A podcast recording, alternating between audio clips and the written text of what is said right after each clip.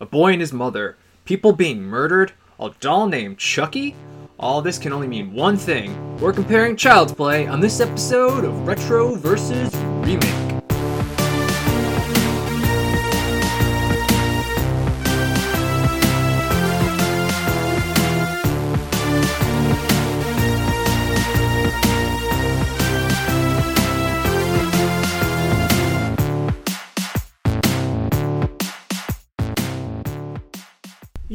My buddy. Just gonna keep doing it the whole oh, time. I'm sorry. You're gonna have to edit a lot, Reggie, around me singing. I don't think it, that I will. All right, go ahead. I'm Reggie Parker. And I'm Dan Bulick. Welcome to another episode of Retro, Retro versus, versus Remake. Remake. Best Buddies edition. This is the series we, where we discuss films and their remakes. Join us as we ask the question Should this remake exist? Today's movies are Child's Play. So let's start with the original Child's Play in 1988, starring Alex Vincent, Catherine Hicks, Chris Sarandon, Dinah Manoff, and Brad Dourif as Chucky. Directed by Tom Holland, not Spider Man.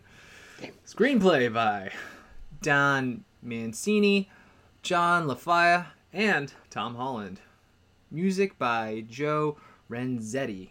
Child's Play 2019, starring Aubrey Plaza, Gabriel Bateman, Brian Tyree Henry, Tim Matheson, and Mark Hamill as Chucky. Directed by Lars Klevberg. Screenplay by Tyler Burton Smith. And music by Bear McCreary. Now, this is an interesting guy because he did the music of God of War 4, but not only did he do the music that, any fans of console wars listening to this will be interested to know that he actually arranged James Rolfe's, that's right, the Angry Video Game Nerds, You're a Mean One, Mr. Grinch parody, the You're a Mean One, Mr. Nerd, for the 2010 Christmas special with orchestra and 8 bit audio elements. So he worked with James Rolfe. He was one of the inspirations for console wars. I've met James Rolfe. I practically feel like I know this guy. Reggie, I think I worked on the remake pretty much, is what I'm trying to say here. now, all kidding aside, what is your first experience with either film? Well, we've talked about this briefly with episodes like Amityville Horror and things like that. I'm not a huge fan of the horror genre. It just, I don't like to pay money to be scared. That's sort of my rationale. So, Child's Play, the original, I'm obviously it's in the zeitgeist. I'm very aware of Chucky, um, his hijinks, and what he gets into. But I've never watched the film because I'm a big bitch. Uh, you know, I never grew out of that phase of my life, and I this is my first time seeing the reboot as well. Cool, cool. I had seen Child's Play movies before. I thought I'd seen the first one. Turns out I never had. The only one I'd seen were two and three, which were, I guess, were just on more. Uh, so I'd seen those two, was familiar with it. Wasn't familiar with the origins. It's a good thing, because now I know. Now I know the origins of Chucky. So I'd never seen the original, and I'd never seen the reboot. I barely remember it coming out, even. Like, I remember. The, the thing I remember most is, like, they did a thing because Toy Story 4 came out around the same time. So they had a bunch of posters with Chucky and, like, the dead Toy Story characters on the mm-hmm. poster. That's the most I remember about it. Yeah, I kind of like vaguely remember watching another movie, seeing a trailer, and being like, "Huh, guess they're doing that." Yeah, yeah. I was like, oh, we're gonna have to do an episode on that one day. And Yeah. Here we are. All right, so there's a lot of differences. Like you said, this is actually more of a reboot. So let's compare what's different. But before that, a little brief, very brief synopsis. Luckily for me, though, none of the names are the same, so this will be a little easier. Here we go. Hard-working Karen Barclay wants to get a present for her son, Andy. She doesn't have any money, but she's able to get this popular doll through not so legal means. Andy loves his new doll, called Chucky, but Chucky's not like the other dolls. This one has a dark secret. People start dying. Lead detective Mike Norris can't figure out who's doing it, but Andy knows. Andy knows Chucky is the one doing the killing, but his mom doesn't believe him. Chucky continues to go on his killing spree. Eventually, Mrs. Barclay and Detective Norris realize that the doll is killing. Andy, Mrs. Barclay, and Detective Norris all team up and are able to take Chucky down. Things go back to normal and they live happily ever after. Or do they? Okay, well, that's very brief. Like we said, the 2019 reboot is very different. So, other than going into the plot, I think we will get to the plot if we just talk about our main villain, our star of both films, our Chucky's. So um, the original Chucky, portrayed and voiced by Brad Dourif, and then in the reboot, he is just voiced by Mark Hamill. Maybe we should start with their backstories because they are very different. Yeah. Do you want to do this? I'll, I'll lead off with, uh, I guess, our original. So, the movie opens. We have uh, this detective, I guess, Detective Norris. We find out chasing this very kind of scraggly looking Brad Dorff through the streets. They're shooting at each other, and uh, you know, we learn that Brad Dorff is a serial killer named Charles Lee Ray, and more or less he uh, he's a serial strangler, and this detective's gonna gonna shoot him. Um, so during the shootout, right, the getaway driver, who we'll talk about a little bit later, Because all serial killers have getaway drivers. Of course. Just throwing that out. of course, you know, it's a roaming team of uh, serial killers. It's, I mean, like, do I want to get in that? First, Dan, serial killers generally don't make a lot of money serial killing, so I don't know what the incentive for the getaway driver is. They usually work alone too. um, Usually. Which which would have been smart because his getaway driver gets spooked and just drives off uh, at the first sign of danger. Um, It's gonna be tough to just this- I- describe the plot out loud. describing the plot is what, what I'm here for. So Charles Lee Ray is really pissed because his getaway driver's getting away without him. And Eddie Caputo. I just want to throw it out there. Nice gangster name, Eddie Caputo. Eddie Caputo, yes. So Eddie's just like, fuck this, I am out. And Chucky, Charles Ray, tries to basically slip away. He finds some toy store, basically, cracks the window, you know, setting off the alarm, goes into the, the toy store. The detective's a bad shot, he's a bad shot. Uh, uh, the, the detective is able to shoot him enough that I would have thought he would have died right there on the spot. But uh, as he begins to die in the toy store, he uh, remembers his voodoo training and As serial killers do. blah blah blah. Give me the strength. I'm gonna get you in, Caputo. Uh, he says some vague gibberish that I guess is voodoo. Dies onto a best friend's doll or whatever the hell. It's Good guy doll is Good what guy. they're Thank called. you. Thank you. A good guy doll. Lightning comes, explodes the entire entire toy. As we all know, after you do some voodoo, lightning makes everything explode. I will say this: I do appreciate this '80s uh, lightning storm. Uh, we're all very familiar with the effect: clouds coming out of nowhere, random blue squigglies, um, and for some reason, an explosion. The detective has to assume that Charles Lee Ray is dead here, uh, but wouldn't you know that voodoo that he do? More or less, um, this voodoo blood pact has caused Charles Ray, and we'll learn this uh, to become or you know embody a uh, a good friends. I, I know you said it the right way, and I'm gonna keep saying it the wrong way. Good guy. Good guy. So make that a drinking game every time I mess that up. Uh, so he is in a good guy doll, and that is just to set the stage. That's our origin for the uh, this original Chucky. It is a very different origin in our 2019 reboot. No serial killer, no voodoo, none of that stuff. Instead, we have Chucky. He's made by this corporation, this huge corporation that makes all these smart devices, Kaslan. And Chucky is not just an ordinary doll, he's actually a smart doll. He's sort of like uh, an Alexa, Yeah. right? Tell him to do this, he'll cloud with every other smart device you have, and he'll do it Yeah, if- for you. If, for the people, if you haven't seen it, I mean, go watch them if you're watching it. But uh, also, it's kind of like if you took a Cabbage Patch doll and slammed a, an Alexa into it, like you said. Yeah, exactly. So um, we're in Vietnam, where um, I'm sure we're in a sweatshop. Very realistic these, sweatshop. these very uh, high tech things. Uh, people being paid pennies. Anyway, that's for another podcast. Uh, so this guy, I don't know, just kind of staring out into space. His boss comes to him. He's like, "That's it, you're fired." He's like, "Oh man, I'm fired." Might as well be a piece of shit. my last act of life. So these uh, good guy, not good guys. I'm sorry, they're called buddies in the reboot. B U D D I. Get it? They're tech savvy. Um, so they're called buddies, and he takes off all these uh, sort of safety precautions that are put into these machines because all children's toys need safety precautions, or else they'll kill people. Apparently. Um, so he takes off all the safety protocols, and we're like, "Oh man, what's he gonna do now?" No, he just kills himself immediately after that. This good guy doll ah, now I'm messing it up. this Buddy doll uh, gets eventually shipped to America, and then um, some woman returns it, and that's kind of his origin. That's a jumping off point. Seems like are they trying to make a statement about smart homes and AI and stuff like that? Like, uh, is, is there a reason that the robot breaks the the iRobot rules? Like, don't hurt people. I mean, it could be making that statement. I don't think that's the intent of the movie because it really doesn't focus on that. And it, there's not too many scenes where like devices in the house are really like an issue.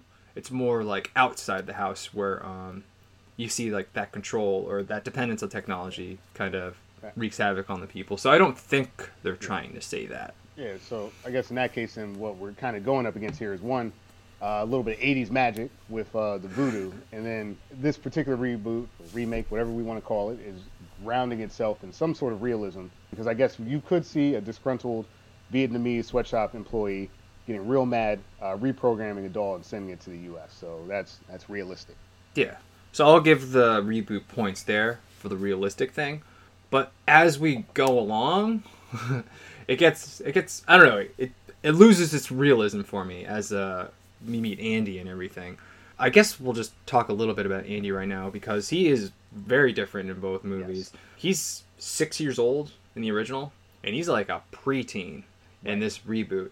And uh, a six-year-old getting a doll makes sense.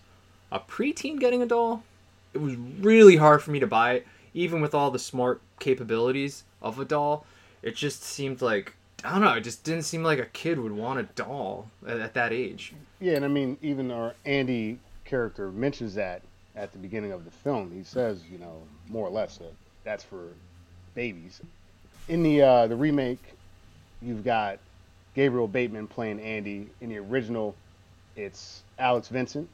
Like you mentioned, Gabriel being the age that he is, it is a it is a harder sell, and uh, even he says it in the film that you know this is for babies it, you know, just to have to make that mental sort of note for yourself and get past that, that's already, in my opinion, I think you're getting at this, a bit of a stumbling block. The mm-hmm. age range doesn't make sense, and it sort of changes sort of the entire flavor of the film compared to the original. Whereas you've got Alex Vincent, who's so young that it is easier for adults to just dismiss him when he says things that are that are happening. Whereas like a preteen, I don't know, you just have a little bit more ability to vocalize things. Uh, mm-hmm. what, what's your what's your feel on the age difference here? I didn't like that they made Andy older. Kind of just jumping on what you said. Not only like is he a little more believable, he has a little more agency mm-hmm. too as a preteen. Like he could protect himself more, or protect others. Hide evidence. Little six. hide evidence. little six year old man. I was worried about that little kid the whole time. Oh God, yeah. I'm like, man, people aren't believing him. They think it's him. Like this doll can hurt him no matter what. It's is so much more vulnerable in the original than he is in the reboot because not only is he older, but he also has friends too helping him. Right. So he's alone, young, vulnerable in the original, and then he's older, has more agency, has friends, stronger physically mm-hmm. for sure. So it's just it worked better as the younger Andy than it certainly did in the reboot and like I said too, the, the whole like eleven or I don't know how old he is, but he's old enough where like I, I don't think a boy like that would want a doll. Yeah, yeah, and I, I guess as a sort of like preteen, let's just put him in that like 11, 12 range, uh, mm-hmm. tops. You know, um, I don't know. Once things started getting kind of squirrely, I understand sort of the initial impulse to sort of cover things up and you know try not to get in trouble, but at, at a certain point, it just starts to get, you know, beyond where you should be trying to handle it, and. Mm-hmm I know uh, in the film that, that character does sort of blame himself. The older Andy does sort of take responsibility for some of the things that are happening. Um, you know, I, I, often talk about this in film. Not really a fair assessment for him to take that on himself. But uh, like you mentioned, the, the young kid, I mean, there's nothing he can do. You're not going to believe what he's saying. It is just a doll as far as everyone's concerned. It's more, it's less believable that the doll would be talking because of how rudimentary Chucky is in the original versus the uh, the remake, where okay, it's connected to smart devices, recording capabilities and stuff like that. It's just such a different experience to have this innocent kid mm-hmm. being just terrorized throughout this entire film. I mean, I don't know about you, but like just honestly, I'm sure we'll talk about this more when we talk about some of the deaths and stuff like that. Given who's being sort of attacked in this, I was very uneasy throughout uh, throughout that first film. Just looking at you know, you got the single mother, you got the, the small kid. You, it, it's it's a frightening kind of proposition. What's happening? And I think in a remake, it's frightening for different reasons. It seems to be, like you mentioned with the friends and everything, seems to be like a bigger issue for society writ large versus this like small kid. Yeah. And I'll jump in on something else you said. You said like the younger kid's just a lot more innocent. He's you know, he's naive. He doesn't necessarily know that this is an evil doll. You know, maybe he thinks this is the doll and this is what they do and maybe he doesn't know the difference between good and bad. And maybe mm-hmm. that's he's sort of learning. Okay, maybe you are supposed to be killing people, you know. But the 11 year old or 12 year old, he's he already knows the difference between right and wrong. It's like he's holding on to that doll well after it's done some pretty evil right, things. Right. So, um, again, it's just easier to believe that the younger Andy's kind of letting this happen. When it's like the older Andy, you're like, "What are you doing? Come on, get yeah. on, get on board here. Like, get rid of that stupid doll." Yeah, yeah. Um, specifically, and uh, I want to kind of save this for the deaths, but specifically in his attempt to cover up something like how far he lets it go into yeah. the film, I'm like, dude, you you are outside of your depth. Like, we'll talk about that a little bit more as we get along. Mm-hmm. But uh, like you said, you got this kind of sweet, innocent kid who the doll's talking to him, you know, when no one else is listening, and you know, it is influencing things that he does, whether it's uh, whether it's you know leaving school to go across town to like a bad part of town, like he's easily influenced, and that influence, like you said, one not even knowing right or wrong necessarily, and then two just not knowing to say, hey, even if you do say it, not being believed, to say that hey, this doll is doing something jacked up. And I know I don't want to keep harping on it too much, but like with the 11 and 12 year old, it, especially with friends, especially with people that would kind of have seen the doll doing things, you know, at a certain point, it's like, hey, you guys need to like, I don't know, get an adult.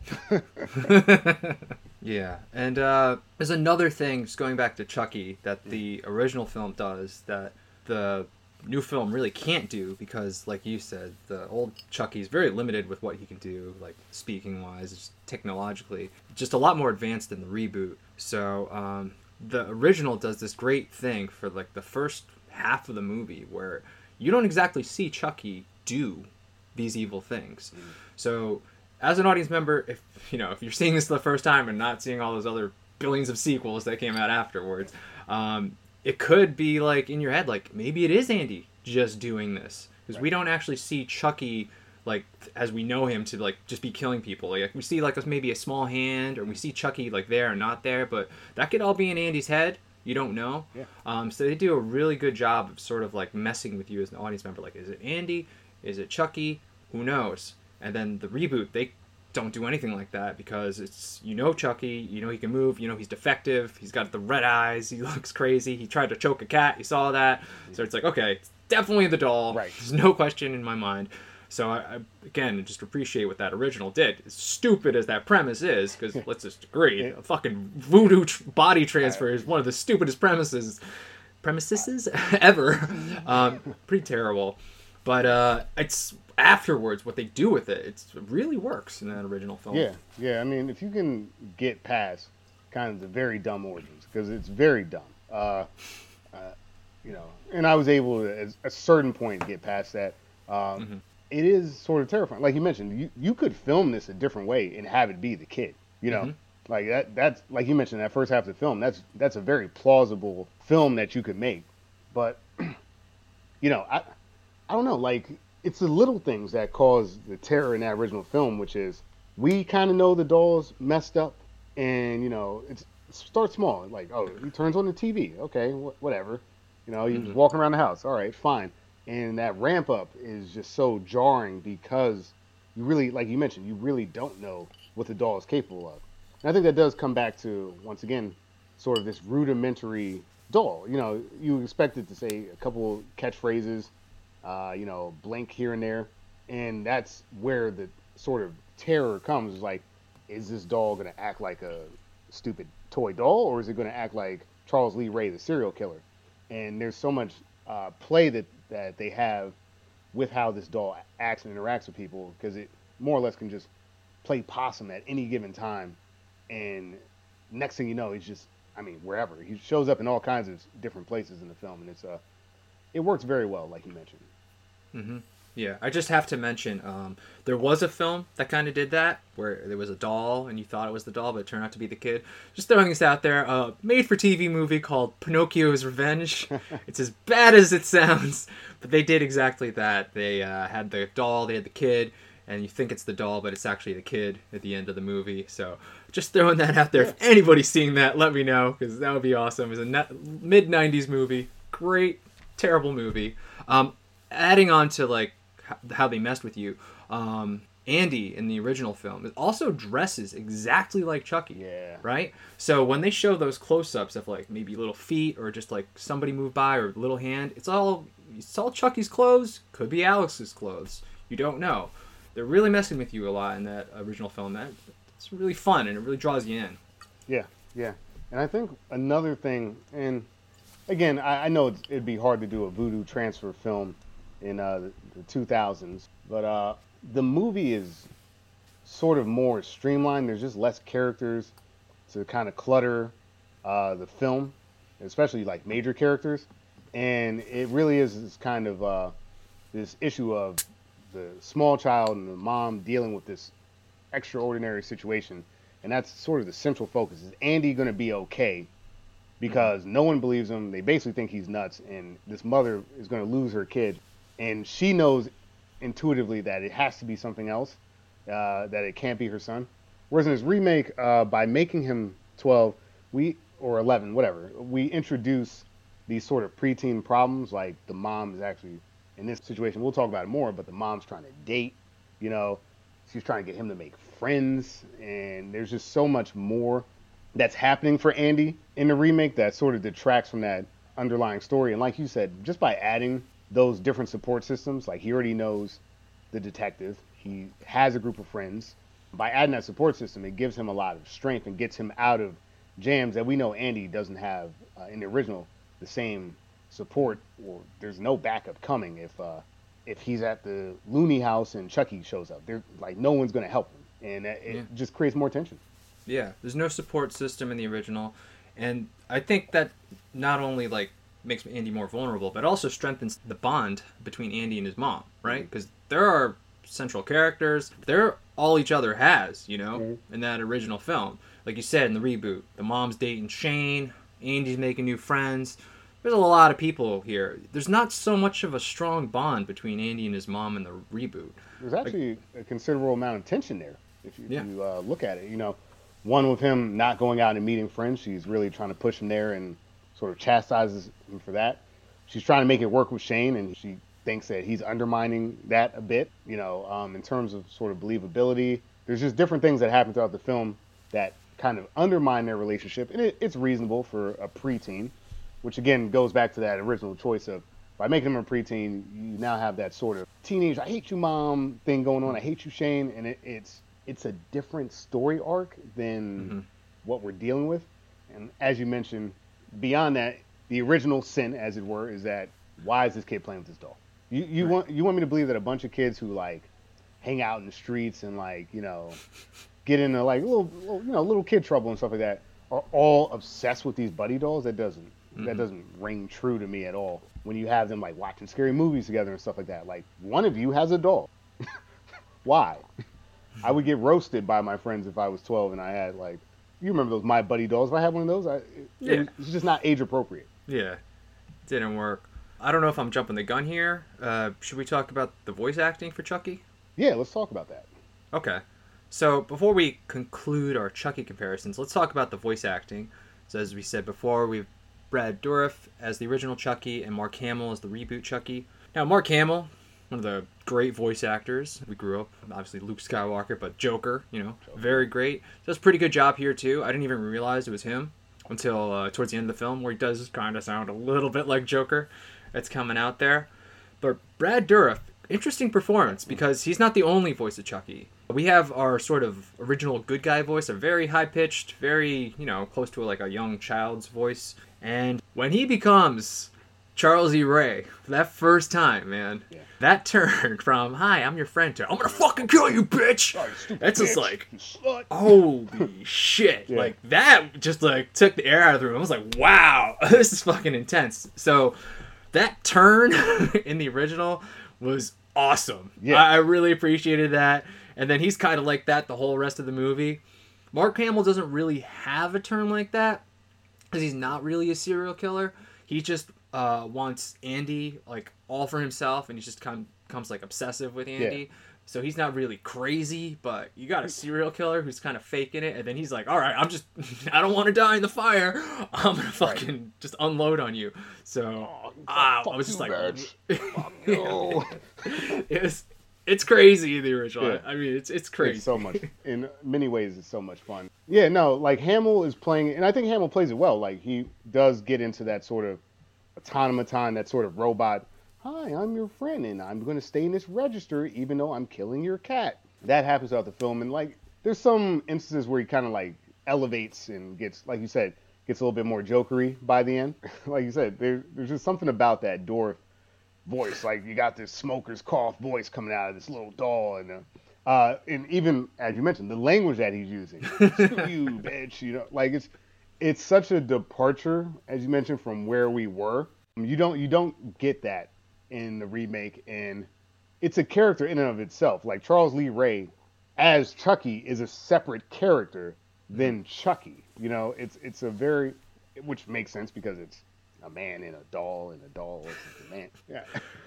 right? Remember that stupid setup that he had in the beginning? Damba blue. Okay. Uh, and yeah, no, I mean like it fits the tone of the film very much because I'll say this, like I think both of them do take place in Chicago more or less. Charles Lee Ray takes Andy, the small child, and the mother by proxy in these very sort of seedy and dangerous places, like some of the dilapidated buildings that they go to. And again, seeing a small child go to like the bad side of town is is terrifying in itself, taking out the fact that he has a serial killer doll with him. and I don't know, like it just his tone fits so much the tone of the setting of the film. It is really impressive. It, re- it really is. And, you know, not to take anything away from Hamill, because like you mentioned, Hamill is such a good actor. But like, uh, you know, we've sort of seen different portrayals like this of the robot, as it were, becoming you know kind of creepy. It, uh, we've seen that character before. Yeah. I mean, he like he, you said before, he was really good at kind of keeping that calm tone after he did these horrific things, mm-hmm. which is creepy in its own thing. Mm-hmm. But I just think that that turn of that original Chucky, just the shock of like, wow, this guy's the language coming out of his mouth. It's like you forget that you're watching a horror movie until he like just starts cursing. So it's it's just a fun turn. I really enjoyed it. And not only does his like voice change in the original movie, not only is he like in the doll, he's starting to become more human. So he's starting to kind of look like Charles E. Ray. Mm-hmm. So his face changes a little bit, hairline recedes a little bit more, starts to look like the original actor. It's just a really fun turn. If you can get past that weird premise of the voodoo, this Chucky is you go on a uh, fun ride with him. I will say this. I don't want to dive in this too much because I think we'll talk about this when we start talking about how people die in the films. But uh, the one downside, and I think it's just kind of a sign of the times, to the Charles Lee Ray Chucky is again we mentioned the doll itself is limited because of uh, technology at the time. The way Chucky moves and does things is very cheesy, hokey. Um, there it it works um, as a total package, but there are moments where it it's a little goofy, and I know it's scary, but it's kind of comedic in a lot of ways. That um, I'll give the reboot this: that when they kind of get going, it's uh, it's just fucked up. Like it's Yeah. it's not, it's not like oh this is kind of funny. It's just like I don't I don't find much of this funny at all. Whereas like I don't know, there's something about that like. I'm imagining the doll kind of like smoking this pack of cigarettes while he's staking out the the people he wants revenge on, and I don't know. It, it's a different it's a different take, and it just I guess it depends on what you what you want. But I was I'll say that the original Chucky falls more into the genre of camp versus this reboot where it starts to get a little more uh, I don't know horror real realist. I guess I don't know what you would describe, but just wanted to mention that before we really dive into. Yeah. No, that's a good point. A lot of the original Chucky, a lot of his, uh, I guess, the horror he does or like the evil he does, it's it's a lot due to a lot of good editing. Because if like if anybody just saw like a doll that's like less than two feet and then coming at them, it's like eh, no problem, Yeah. little little fucking doll. So a lot of quick cuts here. It's like maybe Chucky's really fast, maybe he's really super strong. It's like you don't actually see it because we're cutting so quick. So an adult fighting with like this small doll is so ridiculous. It is. Uh, but they do the cuts really well, so it seems scary enough, and you're able to kind of like, all right, I guess I'm buying the voodoo shit, so I can buy this shit too. Mm-hmm. Yeah. Um, yeah. So that's the one thing the Chucky definitely does a lot better in the reboot is just like it's more believable, like we already said, just the whole premise, and it's definitely more believable how a little doll is able to kill a bunch of people.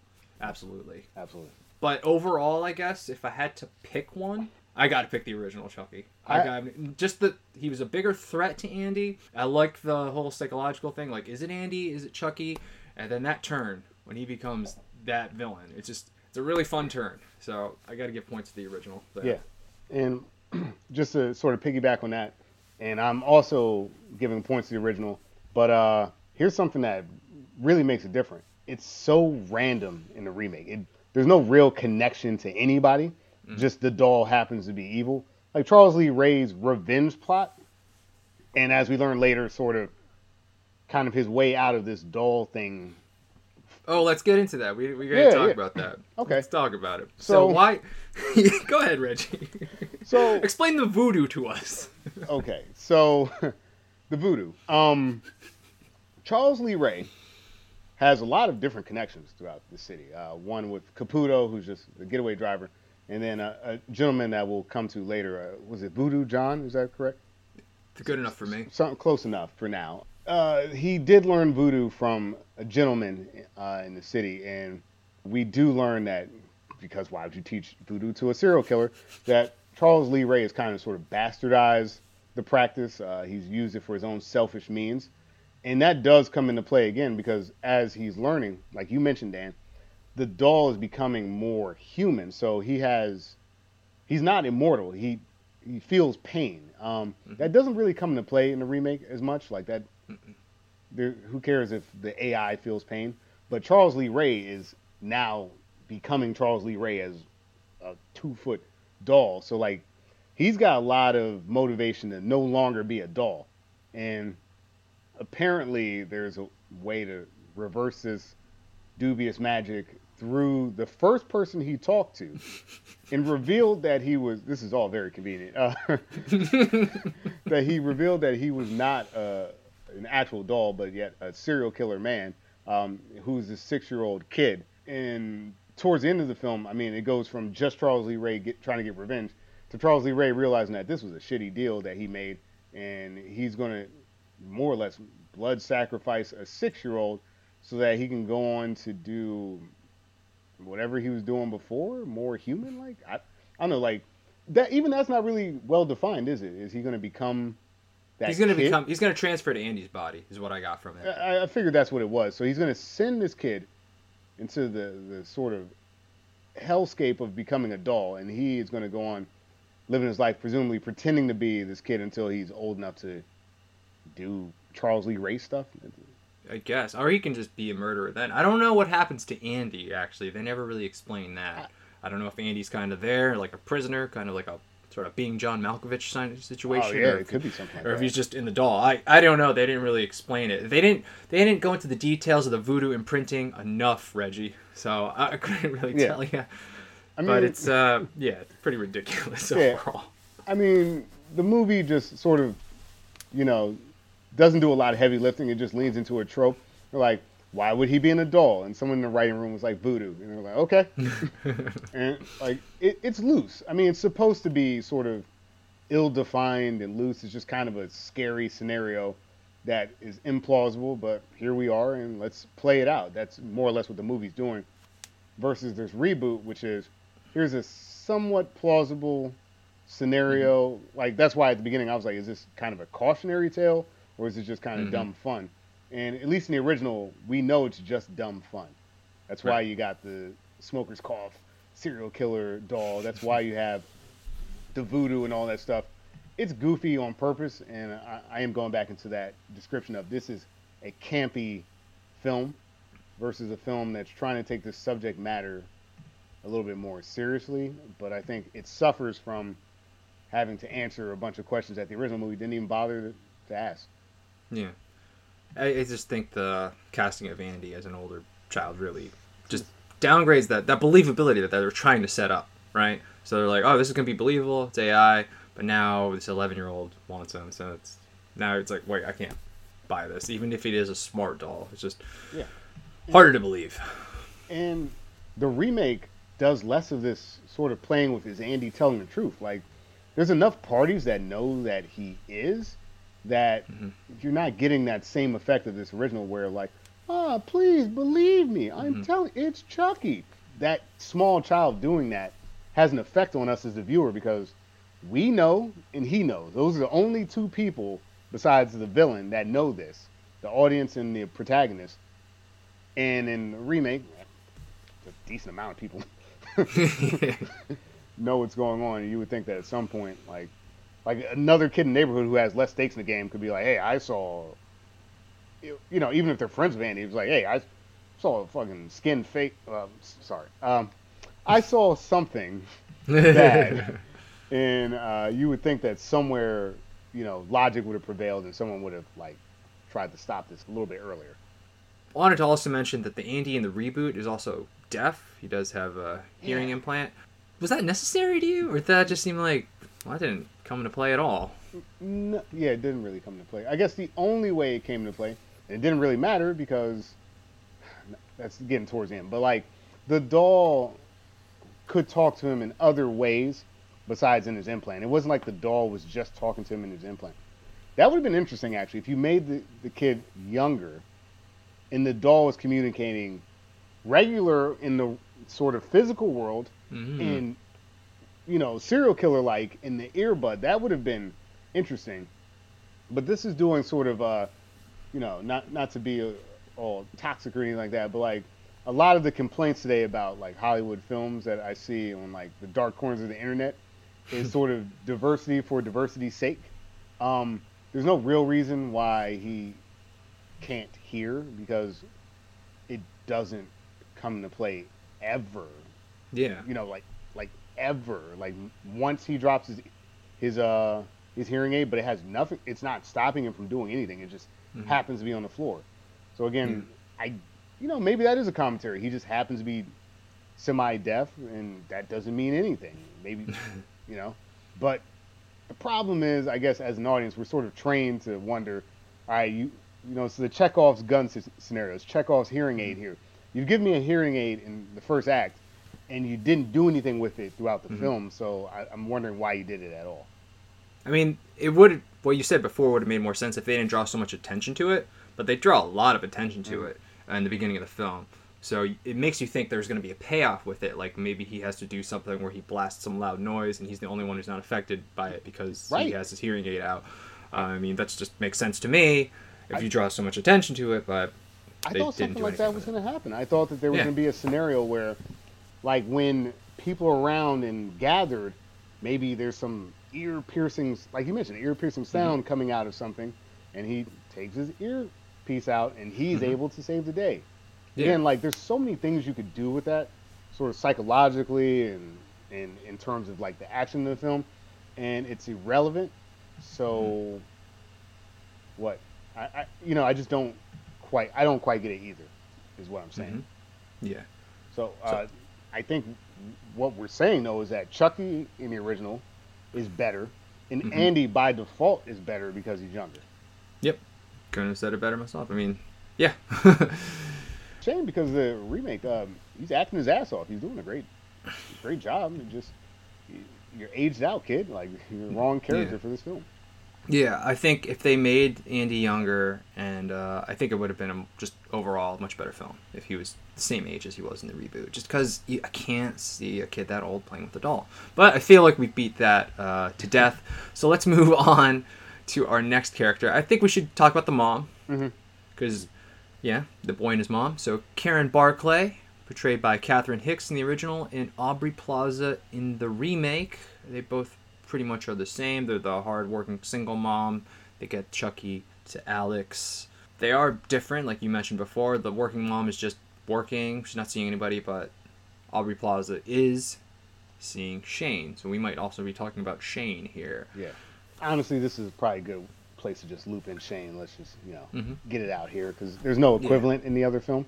Yeah. here's my thing, and I'm a huge fan of Aubrey Plaza, and she's doing what she's really good at in this remake, which is sort of you know I'm I'm cute, but I've got a bite to me, and like Mhm. she has a lot of uh, we've used the word agency before. She has a lot of agency, whereas uh, whereas Catherine Hicks is very limited in what she's able to do in the film. Like uh, we see very early on, it's her son's birthday, right? And she wants to get the day off, but she can't because her boss is a dick, and she really doesn't have any recourse here. There's nothing that she can do about that, and uh, that comes into play later in the film that she couldn't d- get off of work here. Aubrey Plaza, yeah, okay, maybe she couldn't get off work either, but to get the doll, I guess maybe we'll start there. To get the doll, they both more or less are at work, leave their post to kind of buy the doll. In the original, it's from a, a peddler, as it's described, uh, which is just apparently a homeless guy with a shopping cart full of stuff. And in the remake, it's kind of like, like you mentioned, it's this returned item. And we get character building right in this moment where Aubrey Plaza is like, hey, I really need this doll for my kid because, like, I'm broke and I can't afford it. And her boss, again, we, same scenario. The boss is like, "Nah, I don't think so. And Aubrey Plaza is like, yeah, I think so because I know you're uh, banging some chick that's not your wife. And it's like, all right, take, take the doll. But that little change there makes a big difference because Aubrey Plaza is able to do things that Catherine Hicks is not able to do. Catherine Hicks is a very helpless character. Andy's mm-hmm. a very helpless kid because of his age. Mm-hmm. And they're both put in a scenario where, what are you going to do? You just made Aubrey Plaza tough, and you made the kid tougher just by age, Mhm. and it it changes things. Mm-hmm. Yeah, they're not so uh, vulnerable to the little tiny doll attacking them. Just going back, I guess, to what I said before, because not only is Andy with the mom, but he has a bunch of friends. So we don't get so much time between Andy and the mom. He's definitely not dependent on the mom like he was when you know as a six year old would be. They don't really, I don't know, like like she has that agency like you said, but like they don't really do anything with it. That's fair. Um, I don't really see like a turn for her character. Not much of like an arc for her character. Like I'll go to Catherine Hicks. Like she, you know, she doesn't believe Andy at first, but then you know, as we said, she's about to throw him in the fire, and then he's like, "Ah, "I'm gonna kill you." And then so she's like, "Okay, he is alive," and then she has to go to try to convince the cop. She she like does a bunch of investigating. You know, she goes to the Voodoo John's house and um, you know she does a lot of she does a lot of heavy lifting in the original film. In the remake, she's just like, "What are you doing, Andy?" You know, as Aubrey Plaza does, and then she's kind of out. She didn't really do anything. She doesn't really believe Andy until the very end, when the, when Chuck Lee finally like kind of like tries to kill everybody, and then even at that point, she just gets kidnapped, and then she's just a hostage at the end Yeah. in the original, like she's trying to protect Andy, she's doing whatever she can. She does fight Chucky pretty well at the very end. Um, she ultimately needs to be saved too, but um, she does a lot of heavy lifting in the original. I don't really see that so much in the remake. That's actually a good point because, uh, you know, I, I was focusing in on the fact that uh, early on there's not that sense of helplessness from Aubrey Plaza, which flavors the film. But to your point, doesn't really matter because in the original, Catherine Hicks, who was super helpless, uh, at a certain point when people don't believe you, she just took matters in her own hands. Yeah. And if you take her out of that equation, you don't sort of fix the problem. You know, uh, Aubrey Plaza, to your point, does nothing to fix the problem in any sort of meaningful way. I mean, maybe there's a moment, but at that point, it, it doesn't really matter anyway. He was already dead. you know. but like, uh, no, that's a great point actually. That Catherine Hicks, though very limited, because we have this connection with her son, this bond, you Mhm. see that she's willing to take things to a place.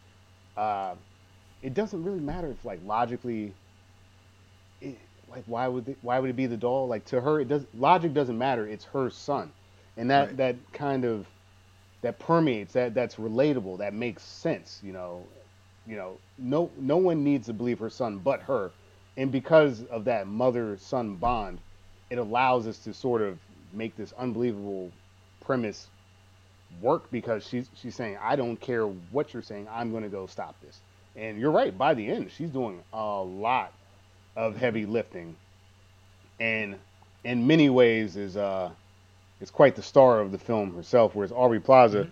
who's starring in the film, is just doing a lot less to further mm-hmm. the plot. Yeah.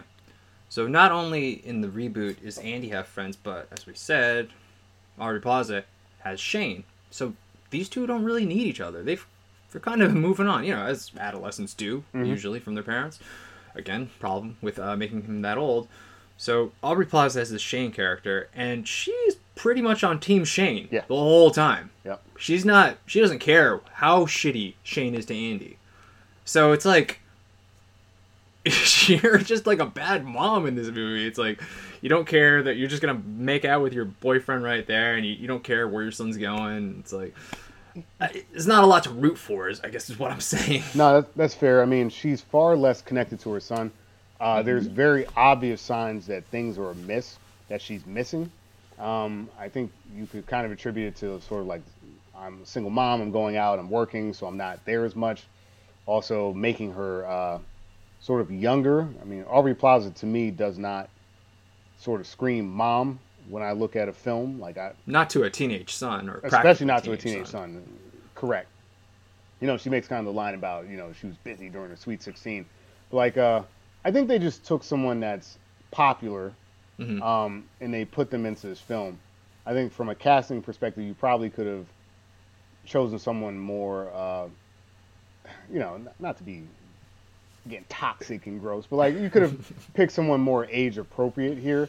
I just don't. Aubrey Plaza is closer to being like one of his friends than she is yeah. to being his mom. You know, even even when the kids in the movie make sense, it's like, oh, your mm-hmm. sister's hot. It's like, yeah.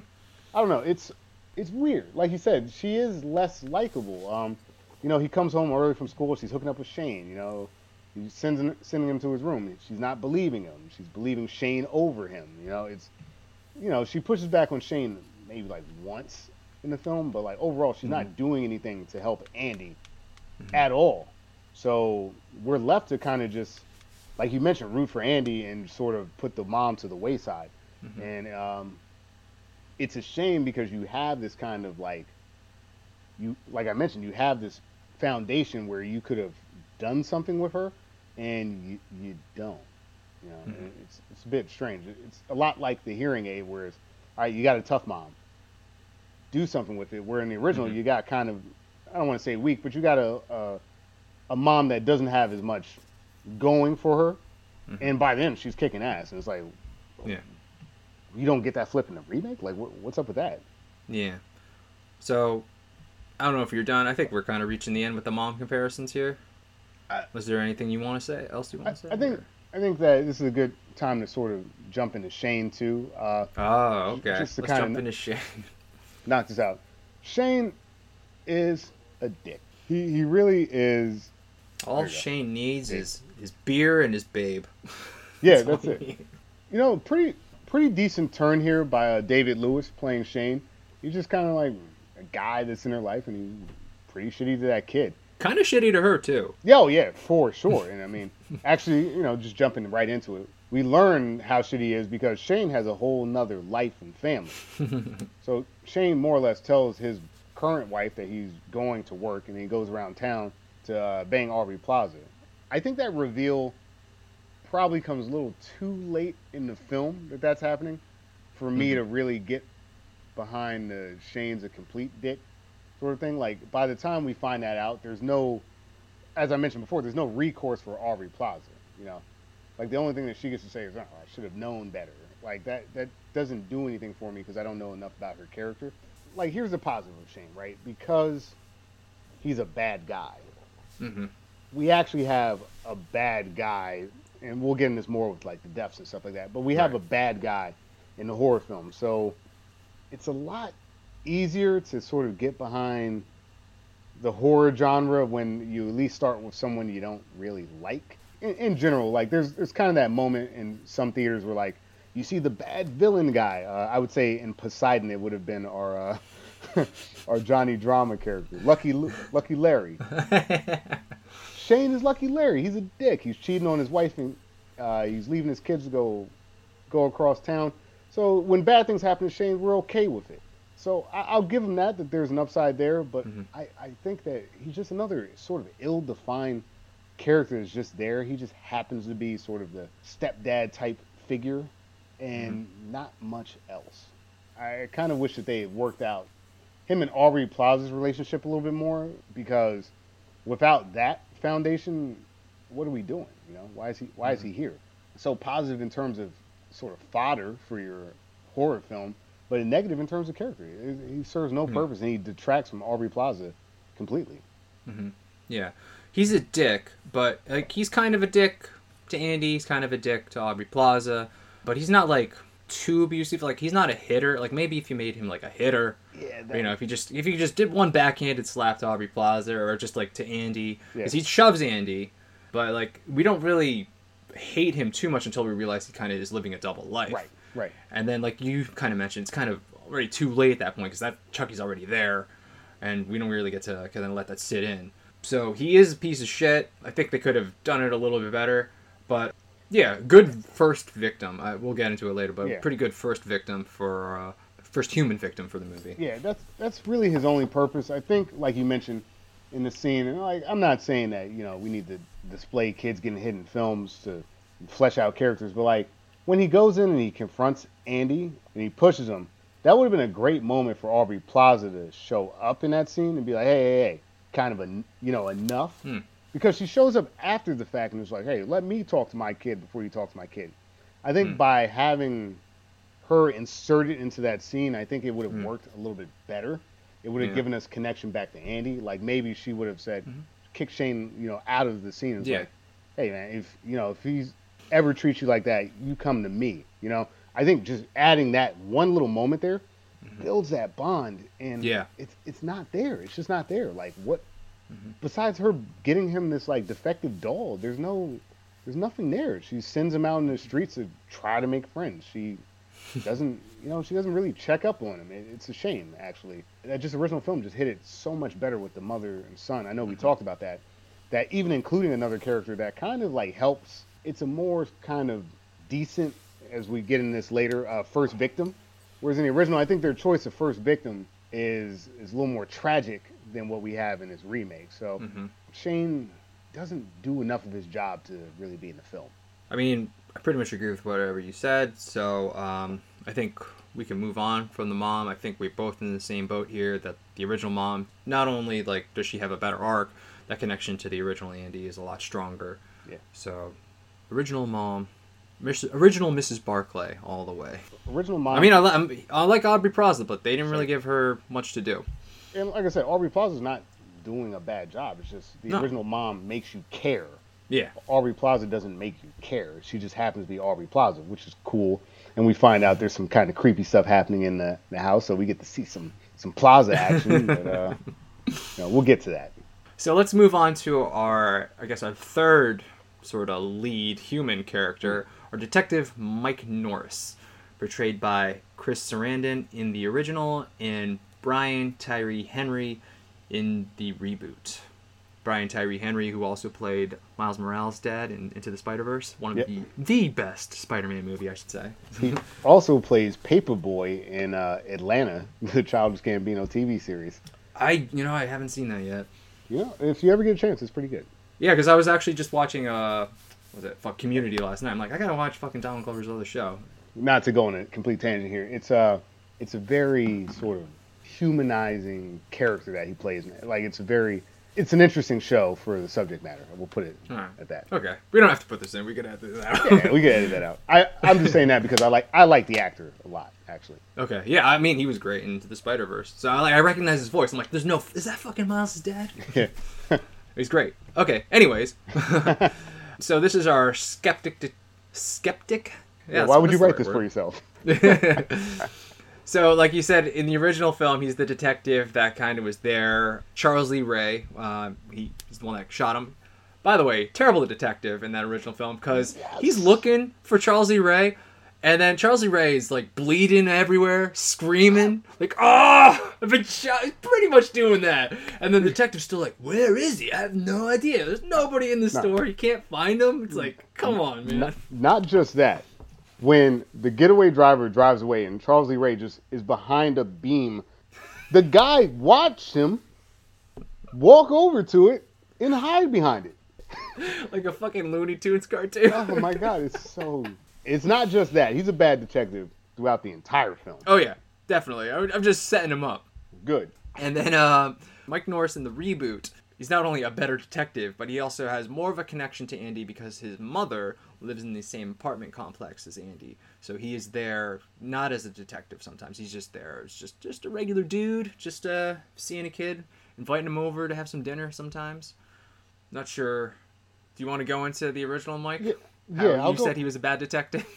He's he's a bad detective, just a bad detective all around. I mean, even from uh, one of our first deaths, he he's not really able to kind of wrap his head around what could have happened in the the house. You know, like he, you know, well, we checked we checked all this kid's shoes, uh, not the shoes he's wearing. Like what?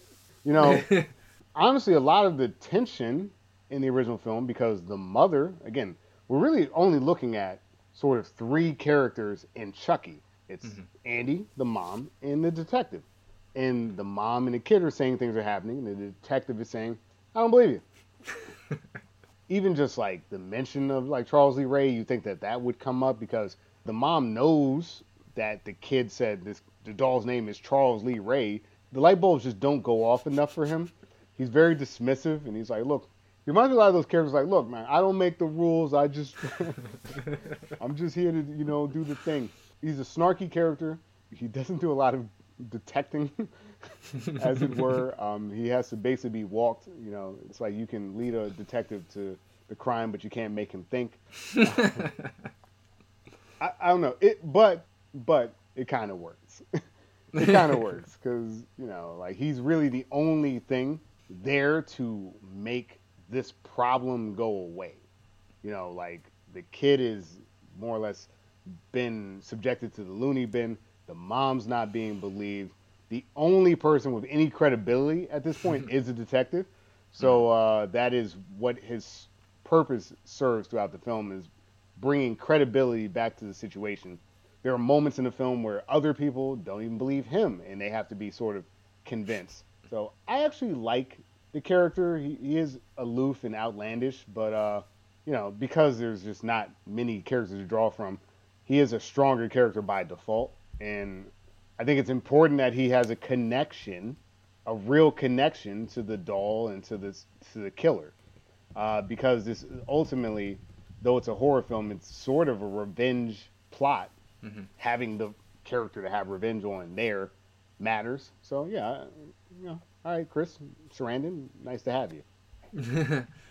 Yeah, I didn't really like his character too much. Uh, kind of go back to what you said. He's not really a great detective. Like, first of all, like, yeah, we checked all the shoes here. It's like, dude, did you not see the shoe sizes? Like, clearly the six-year-old child's feet are going to be a lot bigger than this two-foot doll's Right. shoes. So, like, when he saw the bottom of Andy's shoes and it's like starting to suspect Andy, it's like, dude, you didn't even check the size. It's like, just check the size. You would see that the shoe imprint There's is so much evidence. Exactly. He's he's just so aloof the whole time. Uh, I couldn't get behind his character, and then um, I mean we're gonna get there when we talk about the murders, but like you know when Chucky Chucky tries to kill him in the car, I'm gonna stop laughing, dude. It, it's It was it was a poorly executed Bonkers. scene.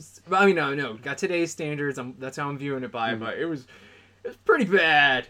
Which is kind of redone in the reboot, uh, much better. But we'll get to that. Sure. So, like, I kind of wished he died there. We'll get to it. We'll get to it. it's it's really bad. No, I, I kind of wish he died there. Um, but Same. you, you're right about one thing. He is there to kind of give credibility that it is a murderous doll and not this boy and possibly his mother uh, helping him. So that's like well, the only reason you really need to keep this guy alive. But I kind of wish you killed him, not only because I didn't like his character, but it also could have raised the stakes. Uh, and, and then I don't like that it's like it was kind of the Andy mom versus the doll. That he is the one that kills Chucky at the end. I didn't appreciate that either. So uh, really didn't like his character. yeah, it's it's kind of like Let a man do it. exactly, exactly. It's I'm a man, you're not, so this is my thing. And honestly, the mom and the kid do way more, way more Yeah. to stop Chucky Mhm. as it were, than than him. So it's just it sucks. It sucks that like we, you know, I mentioned him being there to add credibility, but it sucks that you need the man there Mhm. to add credibility. I'll give him one other kind of scene when he like tells her, "Oh, it's a, don't go to that part of town this late at night," and you know it starts to get in that uh, that fridging territory, as it were, if you know your memes. Uh, with uh, the mom there, where like, luckily the detective showed up just in the nick of time. I mean, he's a caricature and not a very good one because his central sort of profession, he's not very good at it. Mhm. He's like really bad at it, actually. I'm with you. I don't like him much, so we can just kind of start moving past him. I, I think he's, I think he's a weak character that Mhm. has a few good scenes in a in a movie. Uh, Mike Norris in the reboot, though, Yeah. Brian Tyree Henry, we we kind of went on a little gab fest earlier because we like we like the guy's acting. I like him a lot here. I like that we made the connection to Andy. I like that he's one of the few adults that like actually like kind of seems to give a shit about the kid. It allows for different scenes in the film to really work out. There's no indication that he's a bad detective at all. It's just mm-hmm. you know these are mysterious circumstances, and of course there's not much evidence because a robot AI doll is doing it. But it starts getting closer and closer to home as we learn for him, mm-hmm. and his sort of response to the murders by the end is a little bit more believable. It makes sense because, and I know we're not to death yet, but because of how things are going, he actually has a turn on Andy. Like they start as friends, and there's a moment where uh, Mm. he's he's like, "Yo, screw this Yeah. kid." Yo, you, it, which is completely understandable given the circumstances Right. that we're seeing. But like, though he does about as much crime solving as the original, uh, the original Mike Norris, he's just a more humanized, Yeah. fun character. He has funny lines, which we'll get into with some of the deaths. Like, there, I just like him more, and he matters more, in my opinion, to the film.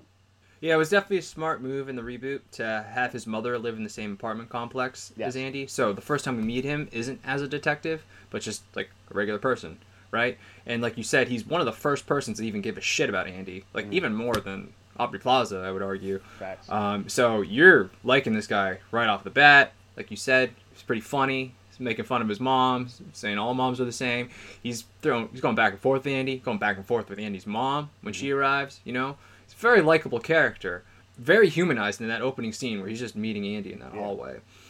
And uh, yeah, he doesn't seem as like inept as the original Mike Norris. Like, oh, there's footprints here. I don't know. It's probably the kid. I, I, I got no idea. So definitely seems more capable. He, yeah, he kind of has a almost. I guess I'll just get into. it. He almost dies at the end too, and I was like, oh no, I Yeah. wanted the other cop to die, not this one.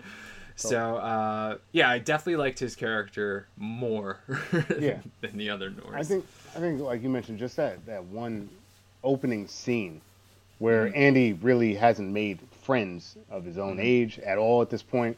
He's clearly sort of struggling with that. I guess they move around a decent amount, or like just different men coming in and out of his mother's life, and this on the surface, and I think it permeates throughout the film. This nice guy shows up, and he he sees that vulnerability for the kid. He sees that the kid's struggling. He offers up himself and his family. He says, "Hey, you know, if you ever want to come to dinner, you know, uh, Mhm. like you mentioned, all moms are the same, right? Because he he's getting ripped on by his mom in the corner. So like they have a connection, and I think that's what a lot of characters are missing with Andy in this remake. Mhm. There's no connection, and thankfully, the detective is there. So I, I appreciate that connection in terms of like you mentioned proximity. Smart, put him in the same space. They live in the same apartment complex, or at least whether he lives there or not, he's there enough that it Yeah. matters. In that original, there's just not quite. There's no connection like that. The only connection to the detective is that Chucky wants to kill him. So that's mm. where the bond comes from, and I think it was really smart in this reboot to make the bond not just the doll, because the doll, like we mentioned before, is sort of random. It doesn't really matter whose house the doll showed up at. Whereas in the original, it does matter. It's a serial killer specifically trying to kill him. Uh, in this reboot, it's like, hey, we're buddies. And over time, that confidence and that friendship is challenged, and that you know like you mentioned, it makes it sort of makes you sad, and you're like, oh shit, I really hope that one the guy doesn't die. I hope that his friendship with Andy's not affected. They're the two sort of characters in combination making this reboot work.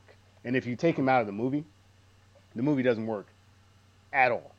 Yeah. Like at all. So g- great character in the reboot, much stronger. I, I just like this portrayal a lot more, and there's just funny human moments that happen Mhm. that otherwise wouldn't be in this other, otherwise sort of ridiculous film. hmm Yeah, the original Mike Norris, more getting along with the mom, has a lot more scenes with the mom. Doesn't really have too many scenes with Andy.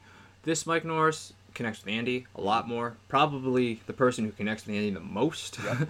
in the reboot. So uh, for me, definitely an upgrade from what they did in the original. This that inept guy who just kind of does his job sometimes versus this very humanized, very he's, he's very funny. He's got a lot of good moments. Got a lot of good one-liners like fucking millennials or some shit like that. Yeah. He's great in the in the film. I don't want to drop another one until we talk about the deaths, but he has some really Okay. good ones.